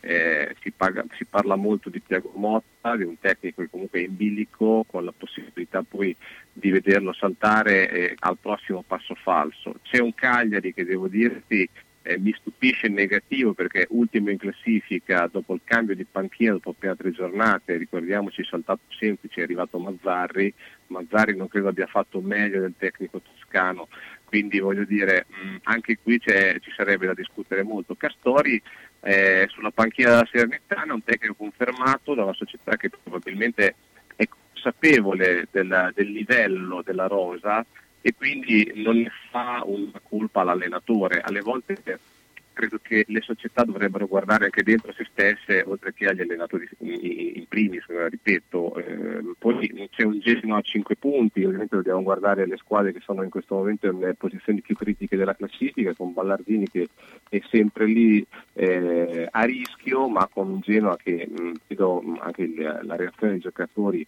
sono intenzionati a fare meglio, Sampdoria 6 punti, D'Aversa, altro tecnico in bilico, insomma mh, qui Carlo abbiamo, abbiamo da, da valutare, da tenere sotto controllo tutte queste panchine perché ogni settimana potrebbe, potrebbe succedere qualcosa e avere una sorpresa. Ecco, ma eh, ha senso cambiare gli allenatori? Perché mm, diciamo mm, non è così eh, certo che il cambio dell'allenatore faccia bene poi alla squadra. Ecco, abbiamo visto anche il Bologna, insomma, c'è stata una settimana in cui si è messo un po' in eh, dubbio l'operato di Mihailovic, poi ha giocato contro la Lazio, ha vinto 3-0 e quindi le squadre poi dipende anche molto dalla situazione di una partita, no? Sì, sono d'accordo. Credo che una, un club debba prima di tutto valutare i giocatori della rosa, perché tanto un allenatore eh, solitamente anche un pedigree, ripeto, Castori ad esempio la Salernitana eh, ha portato questa squadra in Serie A quando lo scorso anno nessuno eh, credeva in questo gruppo. Mm, il Venezia è salito eh, di categoria eh, cambiando comunque allenatore e ehm, anche qui obiettivamente dobbiamo andare a guardare gli uomini, il mercato fatto in estate, poi quest'anno è stato un mercato ancora più eh, eh come dire, scarno di, di, acquisti causa anche problemi finanziari.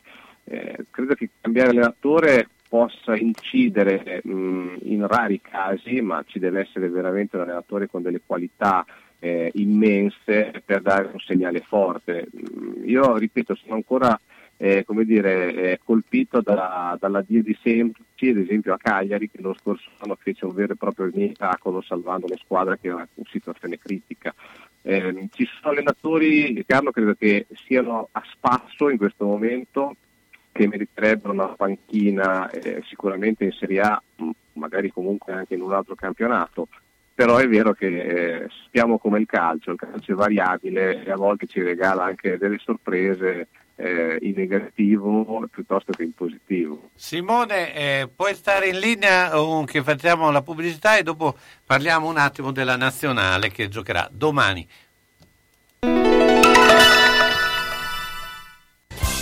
La trattoria Medea di Zola Predosa offre a chi ama la buona tavola il gusto della tradizione. Nella sua storia la pasta fatta in casa, il menù tradizionale rispettoso delle origini.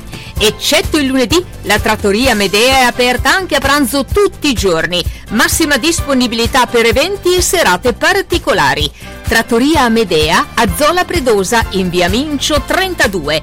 Telefono 340 149 94 42. Luca e tutto lo staff vi aspettano. Vieni che andiamo a fare una passeggiata al parco? No, ho un gran male alle gambe. Dai, vieni con me al supermercato. No, ho le ginocchia che non mi reggono. Allora ti porto subito da Palmirani a provare uno scooter elettrico. Tu starai comodamente seduto e lui ti porterà dove vuoi. Nel mese di ottobre c'è lo sconto del 10% su tutti i modelli. Vieni a provarli gratis e senza impegno. Per la stagione invernale ci sono già le nuove capottine e i parabrezza. Palmirani è ad Anzola Emilia, via Emilia 39M, telefono 051 73 38 10. Palmirani, se hai bisogno ci chiami. I nostri clienti lo sanno. Nel 2010 siamo stati i primi a offrirvi lo sconto rottamazione per passare ai televisori con il digitale terrestre e oggi siamo di nuovo in prima fila con il bonus TV dello Stato. Fino a 100 euro di sconto sui televisori di nuova generazione che dal prossimo autunno saranno indispensabili per seguire i canali digitali. Ma i fondi non sono infiniti affrettatevi per scoprire le tante promozioni che Brighenti Expert ha preparato per prendere al volo le migliori offerte e passare con facilità al nuovo sistema. E come sempre, tutta la consulenza e l'assistenza anche a domicilio che solo Brighenti sa darvi. Non fatevi sorprendere rischiando di rimanere bloccati nella corsa finale. Brighenti Expert City, da 70 anni il negozio di casa tua. Via Ugolenzi 4 di fianco al Paladozza. Telefono 051 55 55 11 con parcheggio gratuito al garage centro di Via Rivereno 52. Brighenti, gli esperti, siamo noi! E fino al 13 ottobre usufruite del fantastico sottocosto! A Casalecchio la biancheria di Ventura, in via Marconi 84, dentro il cortile di Ventura. Arianna e Sabrina propongono biancheria per la casa, abbigliamento intimo per uomo, donna, bambino, tende, tovaglie, copri divano, asciugamani e accappatoi, le lenzuola su misura Coralba per chi ha esigenze particolari e ancora la biancheria di Zucchi. Le lenzuola più belle di Bologna e provincia sono la Biancheria di Ventura a Casalecchio, via Marconi 84 all'interno del cortile di Ventura. Telefono 051 50 60 294. Aperta anche al sabato e fa consegna a domicilio. E come diceva sempre Giorgio Ventura, roba bella, roba buona.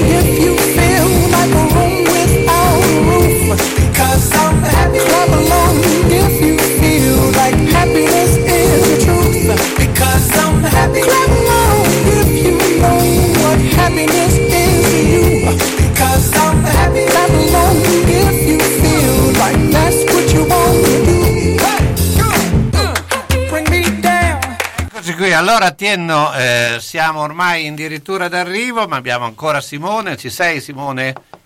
Sì, sono qui. Allora Simone, eh, beh insomma, eh, eh, commentiamo un po' la nazionale e anche i cinque giocatori italiani che sono stati inseriti nel eh, no- r- novero dei eh, possibili, possibili vincitori del pallone d'oro, che però sembra eh, comunque destinato a Messi ancora una volta. Ma eh, che cosa ne pensi? Beh, allora intanto ehm, eh, penso sia un premio per, per la nazionale eh, vedere cinque azzurri tra i 30 finalisti del pallone d'oro. Credo che ehm, di questi uno meriterebbe più di tutti forse questo, questo premio e mh, continuo ad avere un pensiero particolare per Giorginio che eh, non solo ha vinto l'Europeo con l'Italia ma ha vinto anche la Champions League con il Chelsea. E il campionato. Ehm, e quindi insomma voglio dire, questo è un giocatore che ha dimostrato di essere in grado di dare il suo contributo su tutti i campi. Mm, Mi stupisce il fatto di Messi ovviamente che comunque lo scorso anno di fatto non ha, non ha vinto nulla, a parte quello che può aver fatto di, di riscontro con l'Argentina, però eh, il pallone d'oro è una questione molto europea. Eh, se Messi dovesse vincerlo anche quest'anno chiaramente ci sarebbe comunque eh, un premio un grandissimo ma eh, la sua epoca penso sia finita per quello che riguarda ovviamente il discorso dei, dei nostri cinque insieme a Giorgino ci sappiamo Barella, Bonucci, Chiellini e Donnarumma tutti eh, giocatori straordinari che hanno con- contribuito alla vittoria dell'Europeo per l'Italia, Carlo, mi sento di dirti intanto che è una finalina che sembra una finale per l'appunto, perché il Belgio è, la numero uno del ranking internazionale, continua ad esserlo e ha dei calciatori di tutto rispetto. Inoltre è, una, è una partita alla quale l'Italia arriva dopo una prestazione comunque io penso da, da elogiare perché giocare eh, più di un tempo eh, con un giocatore in meno contro la Spagna e mettere in difficoltà la Spagna che comunque poi eh, è andata a raddoppiare quando eravamo già in inferiorità numerica, mm, penso che comunque Luis Enrique bravo, ma comunque Mancini bravissimo allo stesso tempo. Mm, Sarà una finalina comunque da seguire, anche con dei giovani interessanti che Mancini manderà nuovamente in campo.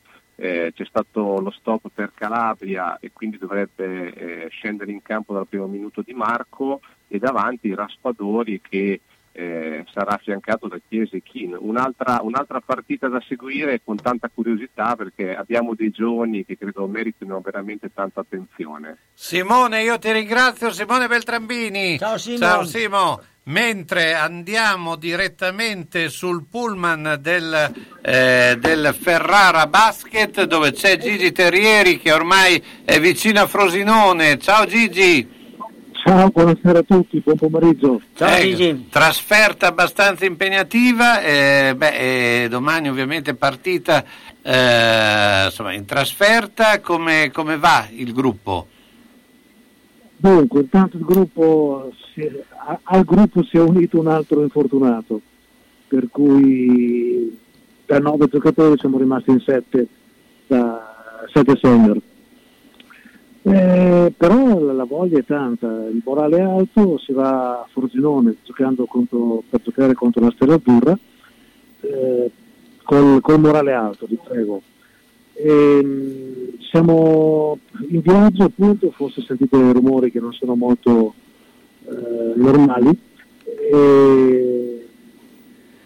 Niente, siamo qua, siamo sul pullman, siamo in viaggio, un viaggio impegnativo, una trasferta impegnativa, da notare che Roma, Stella Azzurra eh, e Eurobasket Roma giocano entrambe fuori, fuori città perché non ci sono impianti adatti, oppure quello che c'è è unico, il Pala Euro costa una, una barca di soldi, conveniente giocare lì, per cui ehm, Stella Azzurra gioca a Frosinone e l'Eurobasket gioca a Veroli ancora.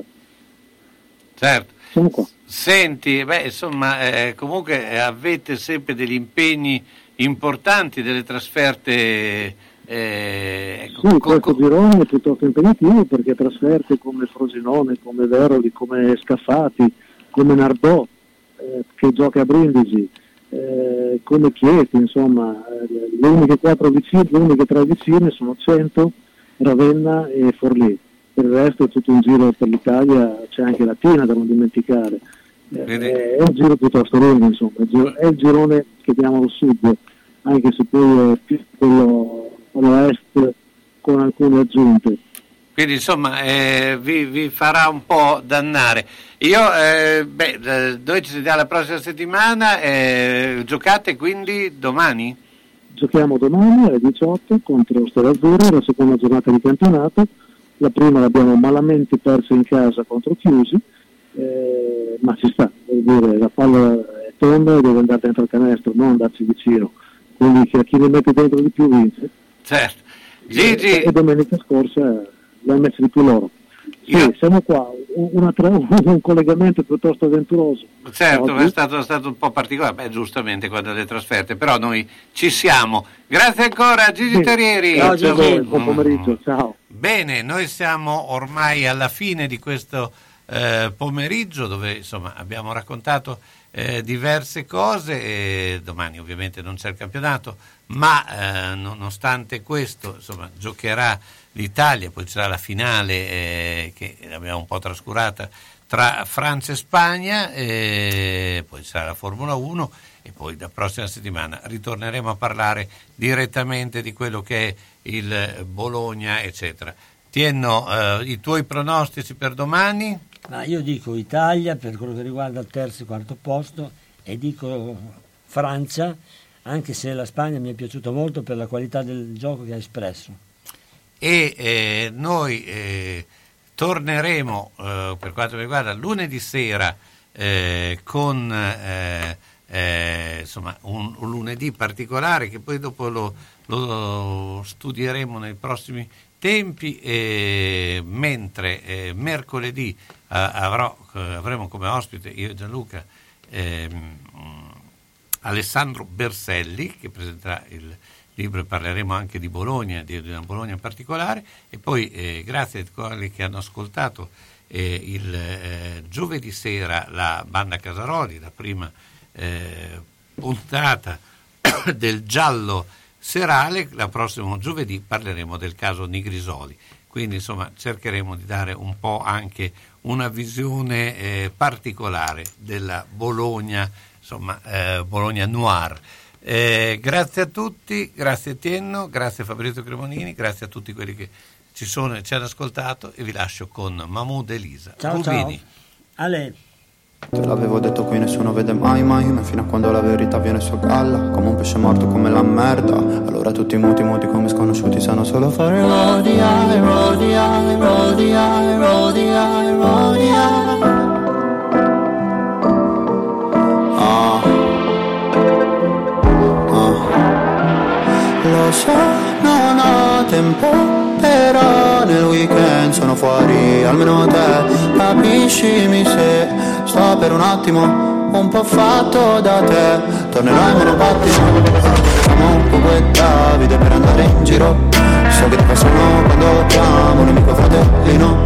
Che ti importa se a scuola avevo tre con la mano sopra il piano faccio un po' da me.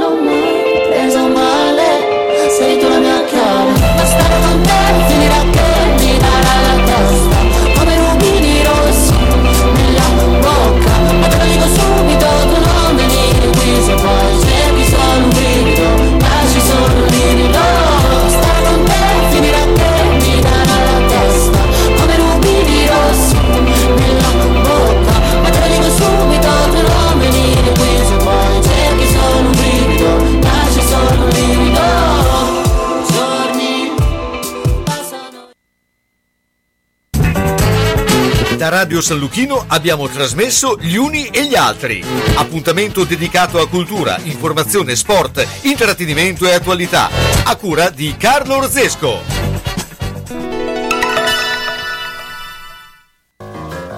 A volte basta poco per stare bene. Se vai a Ponte Rivabella trovi l'ortopedia sanitaria Calderino, via Lavino 6A. Produzione di plantari personalizzati con laboratorio interno, grande assortimento di calzature predisposte, vendita e noleggio di ausili per anziani